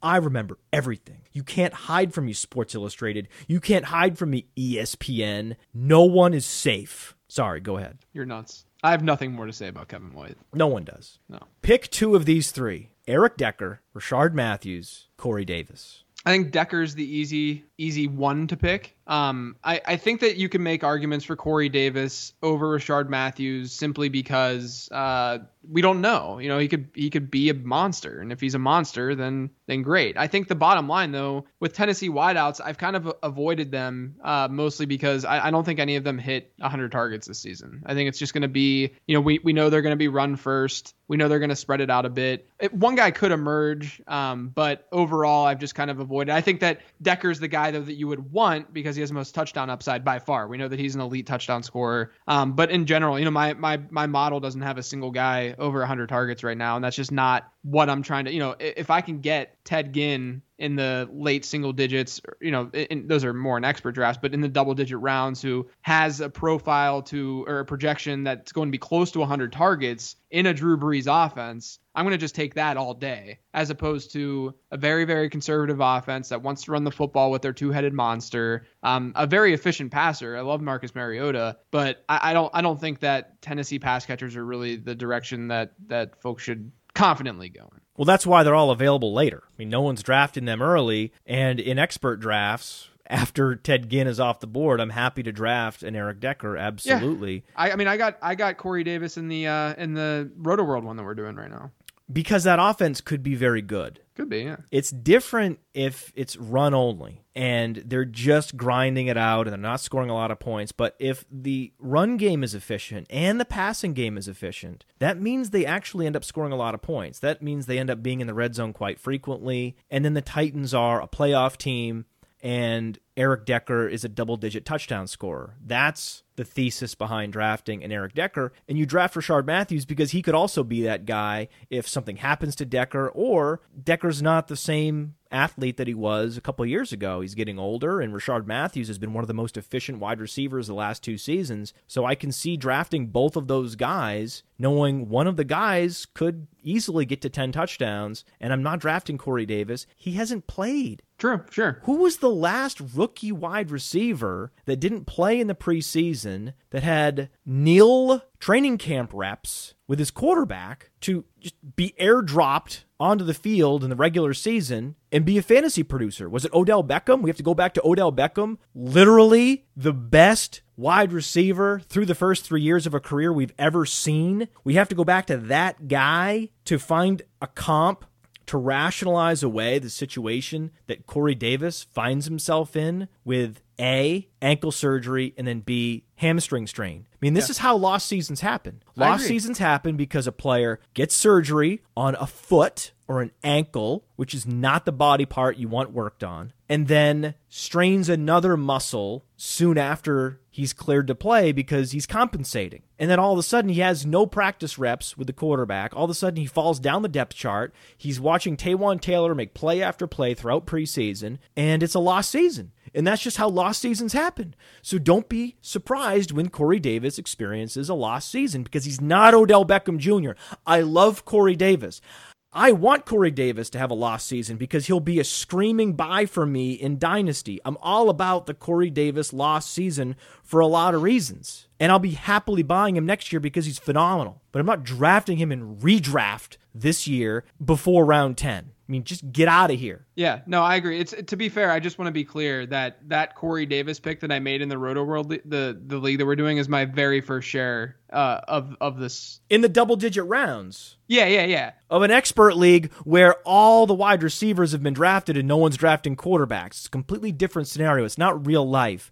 I'm all about taking a flyer on a guy in the double digit rounds like in an expert league with that profile. I mean, anything can happen with a right. guy who's drafted in the first five picks with one of the best college profiles we've seen in years. I love Corey Davis. Just don't draft him when there are legitimate producers on the board like an Eric Decker. Yeah, agreed. But we saw Christopher Harris do that in the Apex draft that we both participated in. What did you think of Christopher Harris's team in that Apex league? I thought he got a little screwed, especially because uh, you know I think that it's a situation where I'm not sure how many uh, drafts he's done with a lot of us. So we obviously go wide receiver heavy, and I think he got caught a little bit doing that. And then it really sucked that he tried to get cheap volume late with Quincy Enunwa, which I don't think was a terrible pick, just because you can get that cheap volume. And given his scenario, that's kind of what he had to do. And then Quincy Enunwa is out for the season with that that neck injury right after he picked him. So I feel for him. I feel for him. It's it's it's a very difficult situation to be in. As someone who's been cursed all preseason with injuries to the players I've touted, I don't feel for Christopher Harris at all. like zeppelin exploding in the sky. Just watch it burn. All right, Ty Montgomery. He was hurt. Now he's back, thankfully. Our prayers were at least answered with Ty Montgomery. I'm surprised he didn't lose a leg after I touted him so heavily, but he's he's alive and he's playing football, and that's great.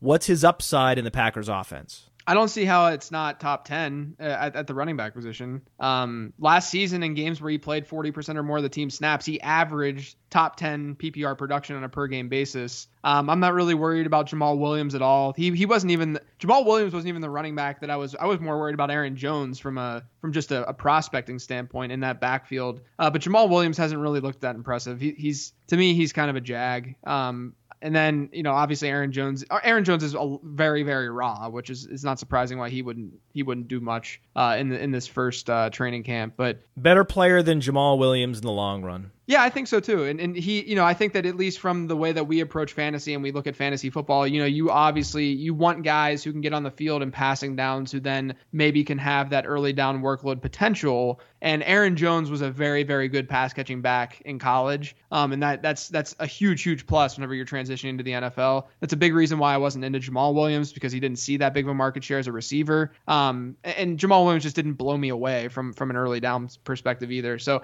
I think Ty Montgomery is going to be the guy, and he he is a guy. Ty Montgomery is much more. Yeah, and Ty Montgomery is just as big. I mean, people think that it's that it's a it's a scenario where they they drafted this early Dom bruiser and Jamaal Williams, and it's Ty Montgomery is just as big, guys. He's just as big of a player. Um, so and, and the other thing with Ty Mont, we know he's going to be pretty efficient, so he doesn't need a crazy rushing market share. I'm just I'm throwing market share out there again. Just, I, I know this. I know this. I'm getting agitated, slightly, mildly agitated.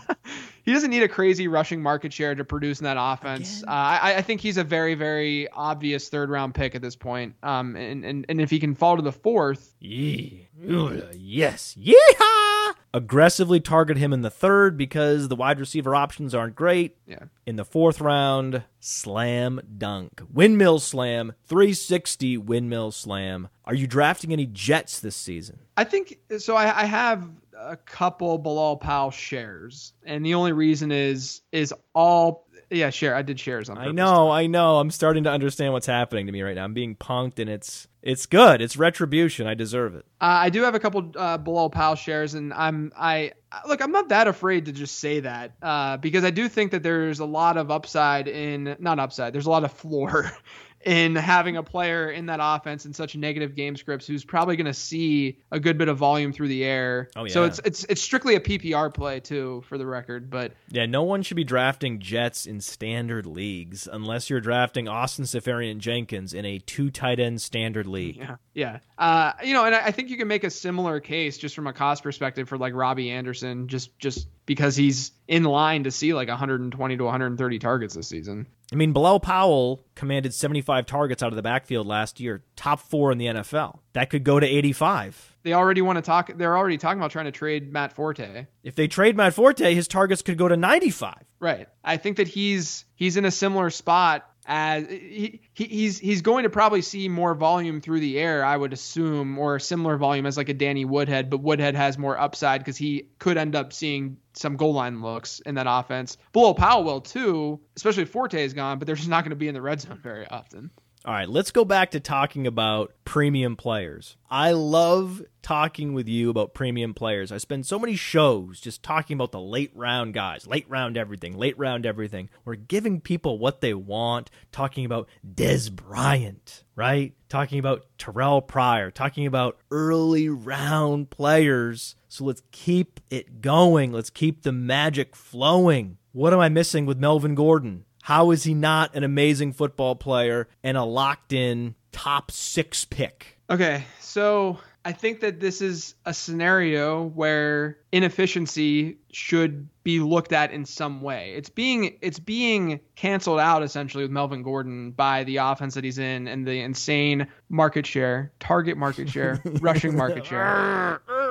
that he's that he's going to see. There's, there's no competition there. His competition is Branden Oliver and and frickin' Andre Williams. So and you by the way, you can't say Andre Williams without saying frickin' before saying Andre Williams. It's, it's literally impossible. Well, Mike Clay said that that's going to hurt his goal line carries. That Andre Williams will cannibalize short yardage touches, and he reduced he reduced Melvin Gordon's projection because of the presence of Andre Williams. That happened. I, I mean, I disagree with that, but I'll, I'll say I think yes I've done. I, I did. You know, I, mentioned earlier with the Todd Gurley thing with the the rushing net expected points per rush versus success rate. And if you really want to pinpoint a guy who profiles to be like this year's Todd Gurley, production wise, it's actually Melvin Gordon because Melvin Gordon had really good efficiency from an expected point standpoint, uh, terrible efficiency from a yards per carry standpoint, and his success rate was very very low last season. Um, but it doesn't matter because the offense that he's in. That that's that's what it comes down to. But if you're talking, what are you missing with Melvin Gordon? That's that's what I would argue is what you're missing is that he he was inefficient last season, despite the fact that he did a ton in fantasy football. I mean, he was a, he's a he's a beast. I, he's a beast. I have him at RB four. I think you can make an argument that he's RB three. Um, I, I I have no problem with you taking him there. He's a beast. Um, but that's to me would be the downside is that the inefficiency somehow some way makes him not as fantasy viable. If he wasn't such an efficient monster and one of the most prolific running backs in college football history, you'd buy into it more. I would be a little more concerned. Yeah. But I understand why they drafted him in the first round, even though you never draft a running back in the first round. But I understand no. the fascination with him the year he was drafted. I get it. It was deserved. We've seen what he can do well over seven yards a carry behind a competent offensive line. If the offensive line is competent this year, they already lost Forrest Lamp to injury, so it's trending in the wrong direction. But if the offensive line can be competent, if he could have Jordan Howard's offensive line, I think yeah, then then you would see efficient Melvin Gordon. Then yeah. you see efficient Melvin Gordon in an offense that's scoring a lot of points, with a lot of red zone visits, and he's catching a lot of passes out of the backfield, catching 50 passes this year perhaps, that number just keeps going up. He's been efficient in the passing game, high catch rate. That's the makings of a true bell cow back that can challenge a David Johnson, that can challenge a, Le'Veon Bell. He's the only guy that can do it. He's the only guy that has the raw material and the situation to challenge Le'Veon Bell and David Johnson. When I say what am I missing, that's what I'm missing because I'm not hearing that. I'm hearing get him because of opportunity. I'm not hearing he has what it takes to be one of the three elite backs in the league. Right there with David Johnson and Le'Veon Bell. I feel like I see it. I feel like others don't, and I'm okay with it. I'm fine with it. I'm fine with it. That's a flag that I've planted. It's out there on my lawn. It's waving in the wind. There's the flag right there. It's got Melvin Gordon's face on it, and I'm fine with it. The neighbors don't know what the hell it is. They're going to report me to the homeowners association. I don't care. I think that it's it's a very fair point to make. Uh, I, I, would say, and not that you made this argument because you didn't. I would say that if someone's argument is that the defense is really good, they're going to see more positive game scripts, yada yada yada. They had plenty of positive game scripts last season. Uh, they were actually fourth in the league in uh, in in uh, point margin at the start of a drive. They were fourth in the league and they still only won five games. Just get out. They had some comical losses last season. Yeah, that's that's why. I mean, it's crazy. So I'm not. I wouldn't buy into if, if someone's making that argument. I wouldn't buy into that. I think that the, the argument you do have to buy into is like you said, the offense he's in, he's going to see a ton of targets. He's going to see goal line work. All of the above makes total sense. I mean, I I think that you know prior to what we've seen in the preseason and this change in Buffalo, you could have made the argument for LeSean McCoy just in general from a redraft perspective, um, being being just given the volume that he's going to see. At this point, you can't make that argument. You shouldn't be, I don't think, drafting LeSean McCoy ahead of Melvin. Um, so I, I, I get it. Um, but I, I, you know, if you want to look at a downside with Melvin, it's like I said, it's just the inefficiency. It's just interesting to look at the ADPs and to see Melvin Gordon so close to Jordan Howard. Yeah, that's crazy. For me, to see those players so close, and my perception is there's a chasm between them. Your Twitter handle is at late round QB and you don't draft quarterbacks early. That's your thing, man. People say I have a shtick. That's your shtick, man. You don't take quarterbacks. You're too cool to take quarterbacks. JJ Zachariason's not out here taking quarterbacks. I don't take your stinking quarterbacks. I'm too good for quarterbacks. That's who I am. I'll take everyone but a quarterback. Get out of here with your filthy quarterbacks. I'm better than that. I'm better than you. I'm JJ Zachariason. It's definitely my persona. Definitely my persona. But, but in a scenario where you're drafting against 11 other JJ Zachariasons, what is the earliest you would take Aaron Rodgers? Well, hopefully all the other JJ Zachariasons understand that drafting your quarterback late in the late round quarterback, it's not about a game of chicken. It's never been about a game of chicken. It's not just about you have to get your quarterback late. It's that that's generally where quarterbacks fall in fantasy drafts or you can get usable guys back there. And given that quarterbacks get drafted early, especially in more casual leagues, you can take advantage of opportunity cost in getting those quarterbacks late. So that's the main reason why the late round quarterback exists. The supply and demand of the position, yada yada yada. Where would I draft Aaron Rodgers? You know, I give a pretty lame answer for this all the time. Wait, someone's asked you this question before? Yeah, I mean, this I get this question all the time, man. Oh shit! I thought I was being original.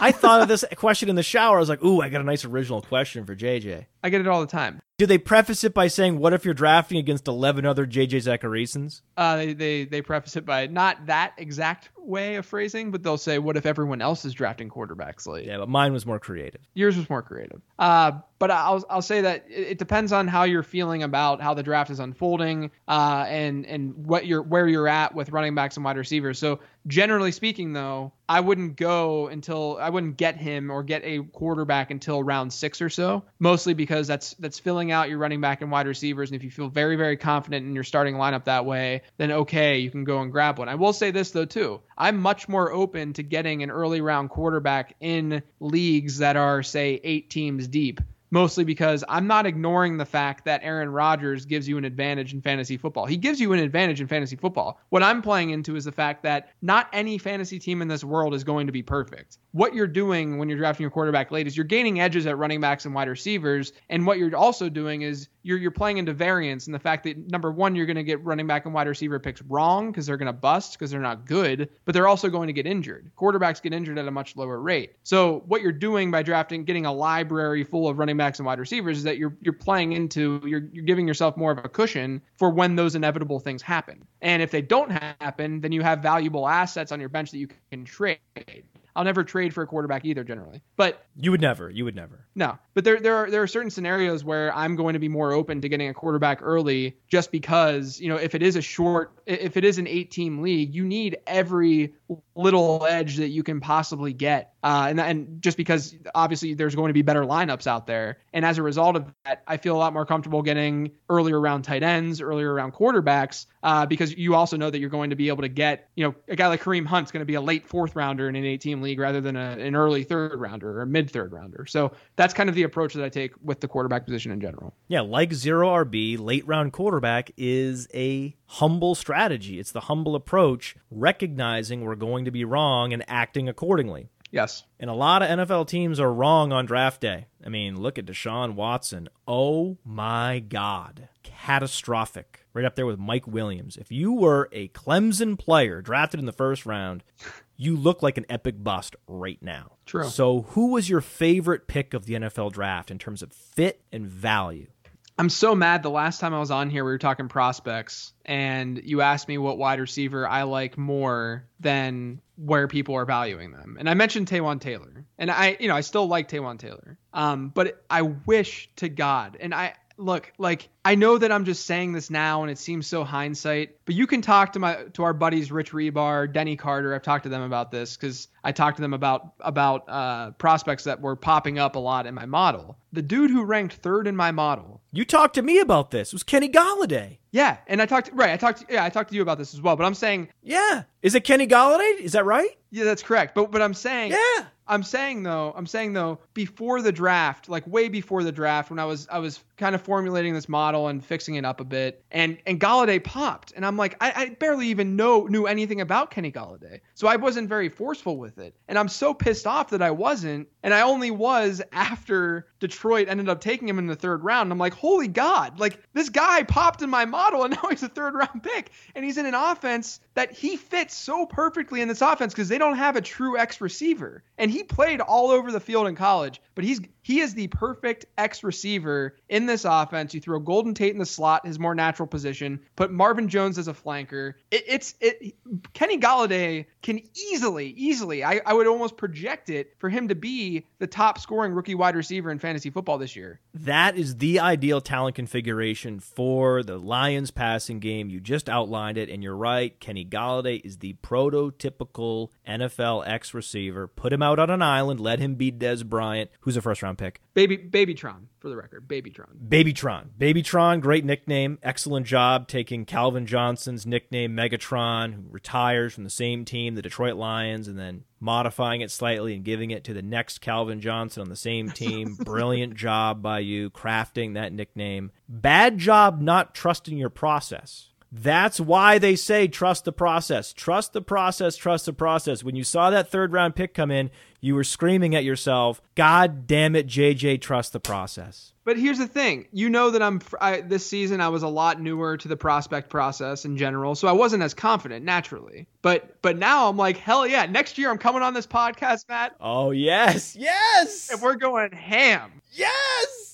Yes, it's just it's shooting in all directions. That's how we like to play it. We talked about late round quarterback. What about late round tight end? Let me guess. Let me guess. Let me peer into my crystal ball here. Here it is. Is my crystal ball here. What am I looking at in here? Oh, who's that? Uh, it's coming into focus now. It's coming into focus. He's slow. You're going to be wrong. He's white. You're going to be wrong. You're already wrong. He's actually an H back, not even a real tight end. is is it is it is it Jack Doyle? I'm not actually drafting much Jack Doyle. What? No, I I, I was, dude. The whole Colts.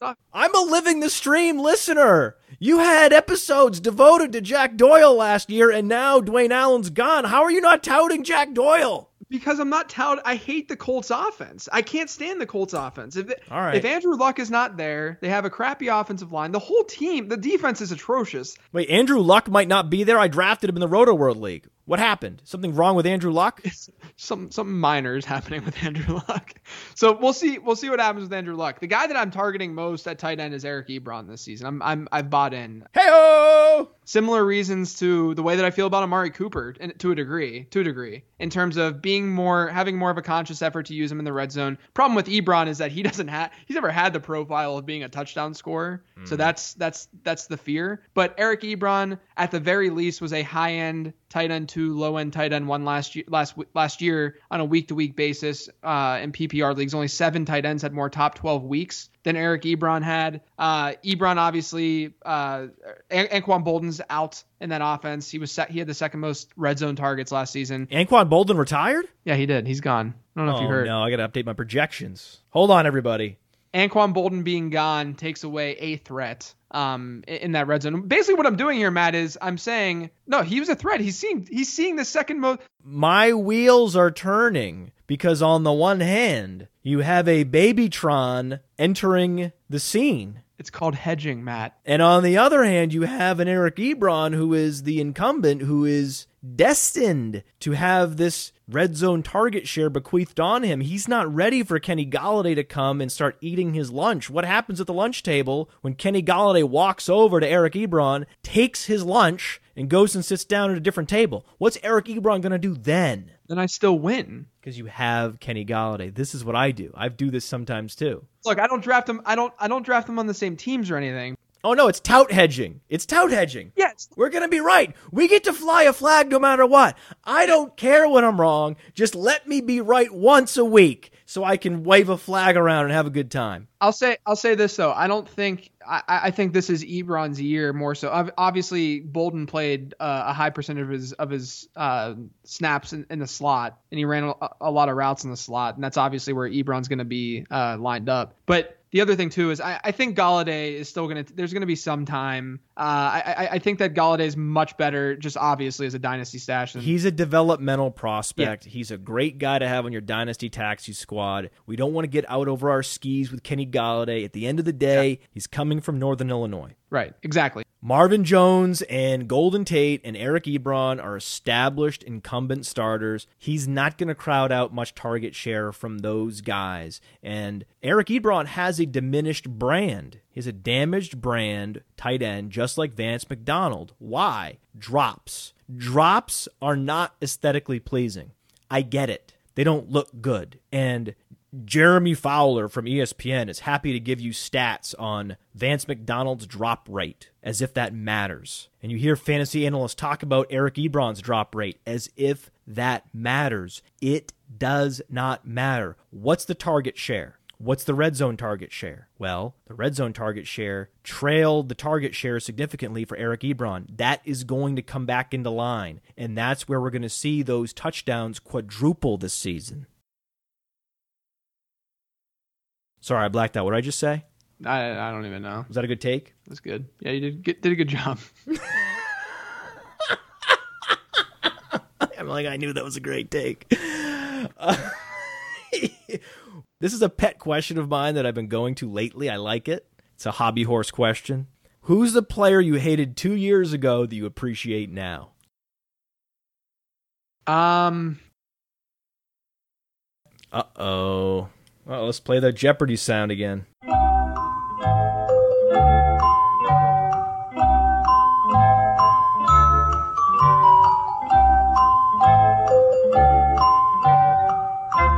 Oh, okay. I got it now. I couldn't remember who I had on my list as this for this. It's a tough one. You wouldn't be the first expert that's been stumped. No, no, no, no. I'm not stumped. I, I first of all, I don't hate anyone, Matt. Indignant on the stumped accusation.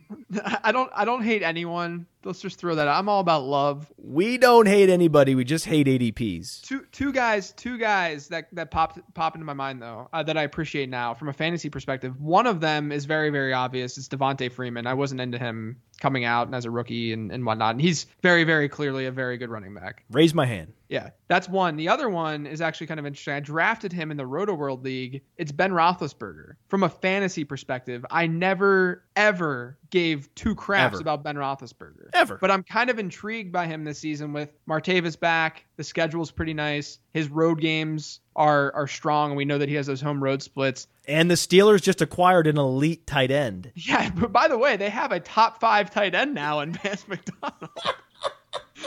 but but no, I, I I like Big Ben uh, from a fantasy perspective. I think that that he's an easy top ten guy. I think that he could easily finish in the top five this season if he stays healthy. That's obviously a big if. Love that take. Love Ben Roethlisberger because you start to think about it. Like, wait a second. Let me get this straight. So, he has the best receiver. He has the best running back. He has one of the most athletic size speed specimens at the Ever. wide receiver position. Ever. And that's not even the best receiver on the squad. Yeah. They have one of the best college receivers we've seen in a while, Juju Smith Schuster. They have an ideal slot receiver in Eli Rogers. Just ideal. Great agility score and nothing else. That's what you want in your slot receiver. They now have one of the best tight ends of all time in Vance McDonald. You have to start to do the math on this guy. Once you start to do the math, if we're giving all these fantasy points to all these other pieces, you have to give a lot of fantasy points to Ben Roethlisberger. That's how that works. Similar to Sam Bradford. They're not going to go down to the one yard line and run Le'Veon Bell in 22 times. That's not going to happen. That's not how this is going to work. Final hobby horse question the question I ask everyone Who's that guy, that Adam Thielen for this year, the wide receiver you qualify for truther status on? I think this season it's got to be got to be Devin Funchess, right? Two years in the league, hasn't done any, hasn't done really anything at all. Nothing. Catch rate below 50% last year. Going to be on the field in a new, hopefully different offense that could favor him a little bit more. Kelvin Benjamin's look really, really good though, which sucks. It sucks, right? Doesn't that suck? I mean, Kelvin Benjamin is frustrating because we know he's not good at football, but he flashes. He flashed in week one last season against Denver. Remember that? So he's the best example of one of those guys you draft just because you hate. I did that in this Rotoworld League. I drafted Eddie Lacy, a guy I hate just because he fell into the double digit rounds. And I'm like, I've never done this. I've never drafted this player named Eddie Lacy. I've heard of him. I've never actually had him on an actual fantasy team, but there's a first for everything. So wait, who's that guy for you? the guy that I uh, that I'm taking and I hate taking him. Yes. Uh, I I, I got a Cooper Kupp. Oh, come on! No! No!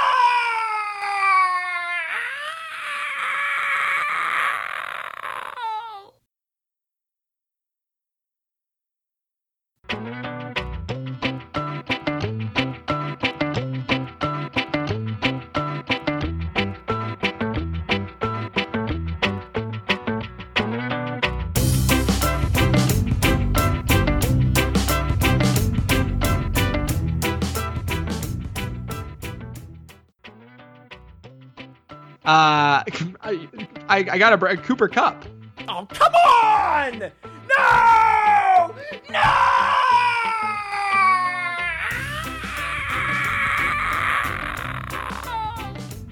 It's Cooper Kupp. He just just at me when he leads the team in, in receptions this year. It's gonna look.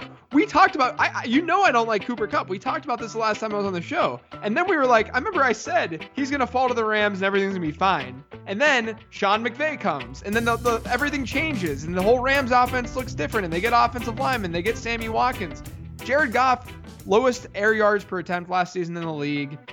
Cooper Kupp is going to have an A dot of minus 0.2 this season. He's going to catch like 65 balls. And it's just that's he, he's Cole Beasley in the, for the Rams. By the way, show's over. That'll be in the outtakes, though.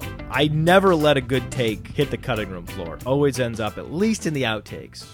Admirable that you don't hate players. Admirable because they're gladiators that are destroying their bodies for our pleasure. I mean, it's blood sport, so I understand why the guys participating in blood sport deserve our respect. But I'm allowed to hate Cooper Kupp with your filthy quarterbacks. I'm better than that. I'm better than you. I'm JJ Zachariason. It's definitely my persona. Definitely my persona. You were hitting all the notes. You were the Beatles. No, no, no, no. I'm not stumped.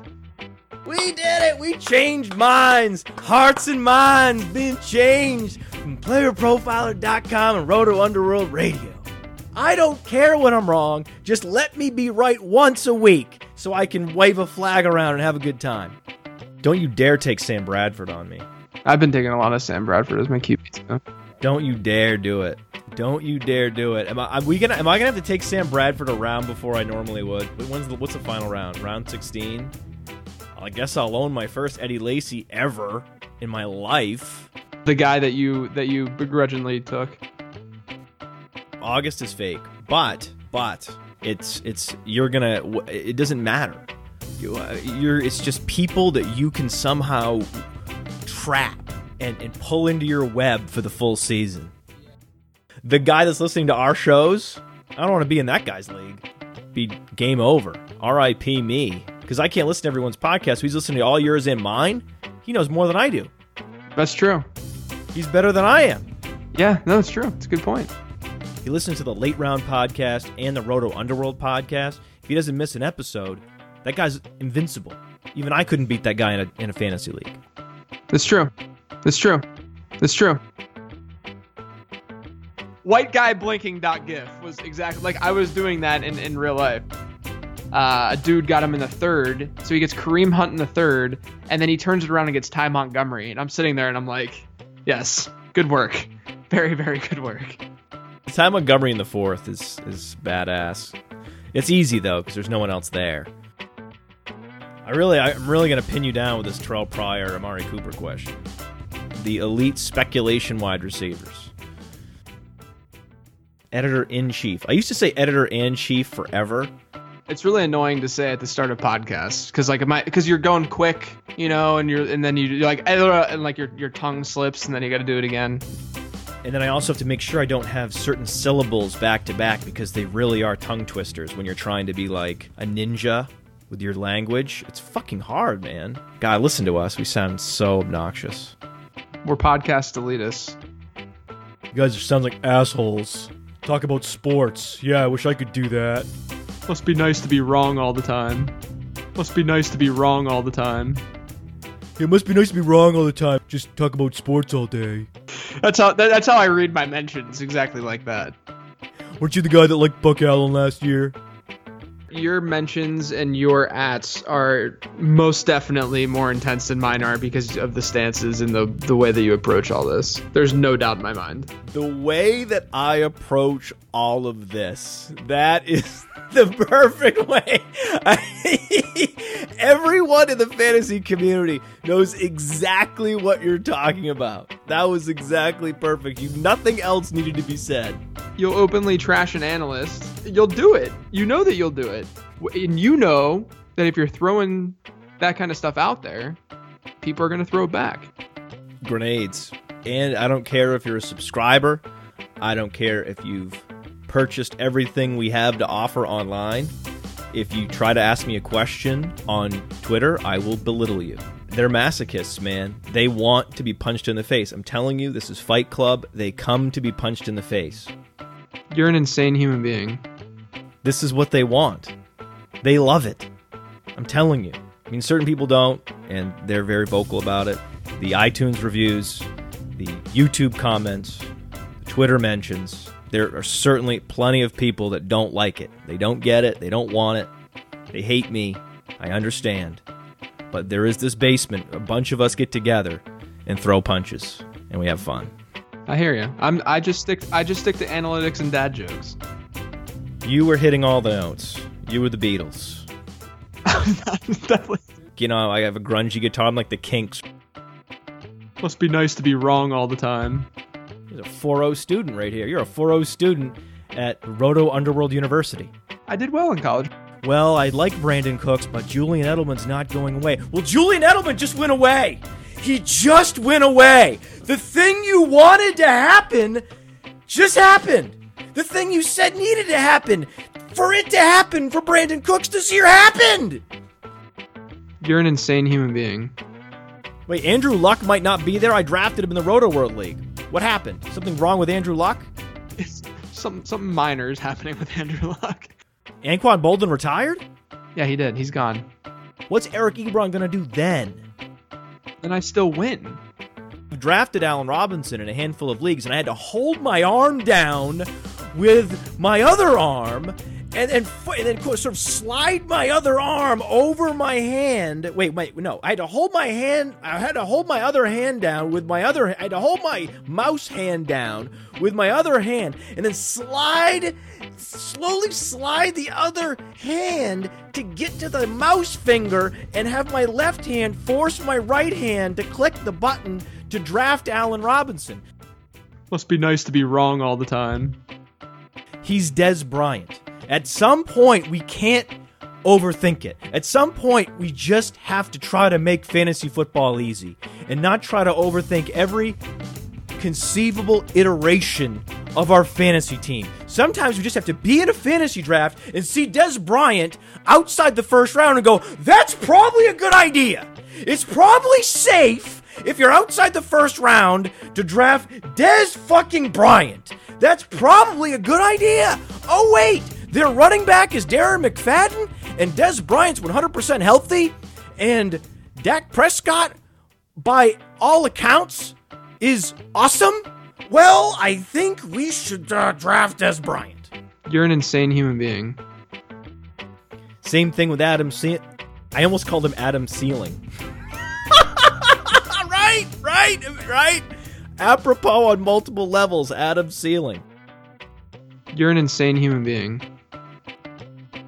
Well, Jesse James isn't very good. Jesse James wasn't very productive. He's not a great athlete. Uh, doesn't matter. He's a starter for the Pittsburgh Steelers uh, until he's not. You're an insane human being.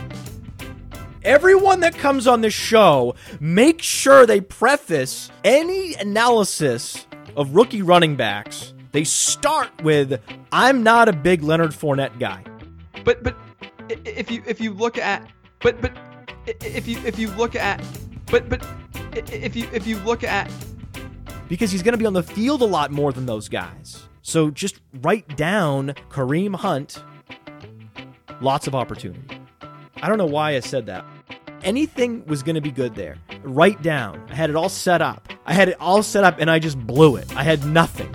I wanted to say something that just would ring true, you know, a turn of a phrase, you know, do my thing. And I set it all up and I said, write down Eh, opportunity. I, It's almost like you did some research. I wanted so badly to mock him for that. Now I'm drafting him. I can't wait to get him. I mean, I'm like, get this guy, right? I mean, You're an insane human being. because any opportunity, any snap you take away is a potential touchdown you're taking away. Now, every snap has been taken away from Jesse James. I'm sorry, Jesse. God, why do I do this to people? He's just a football player trying to carve out a career and make money and support his family. You're an insane human being. Look at the college dominator on playerprofiler.com, Mrs. McDonald. And she said, What the hell is playerprofiler.com? And I said, I gotta go. I gotta go. I gotta go. See, I did the opposite. After you've just traded for Tyrod Taylor, and you just have to eat it. You're an insane human being. Because you could see him up at the podium shaking hands with Roger Goodell, holding up that Bears jersey. There are pictures online of Kevin White holding up the Bears jersey, and he has this look on his face like, uh oh, uh oh. That's how you do your player evaluation, right? Yeah, yeah, no, that's exactly right. I just, I go, I test not on the field, right, on the podium. I test at the podium. I test on the stage at the NFL draft. That's when I make my snap judgments, my final decisions about players. No, absolutely, you're you- you're dead on there.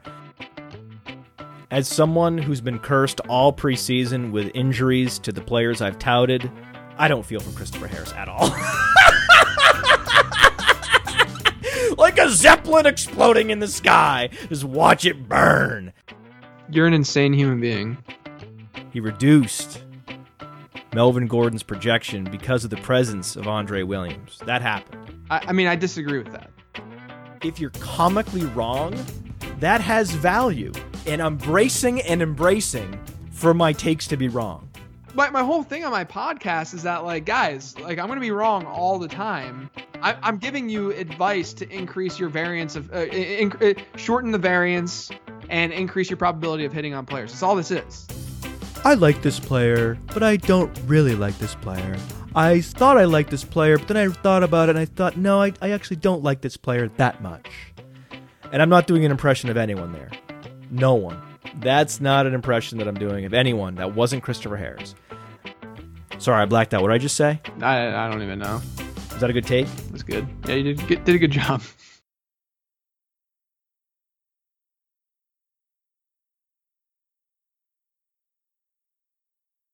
Must be nice to be wrong all the time.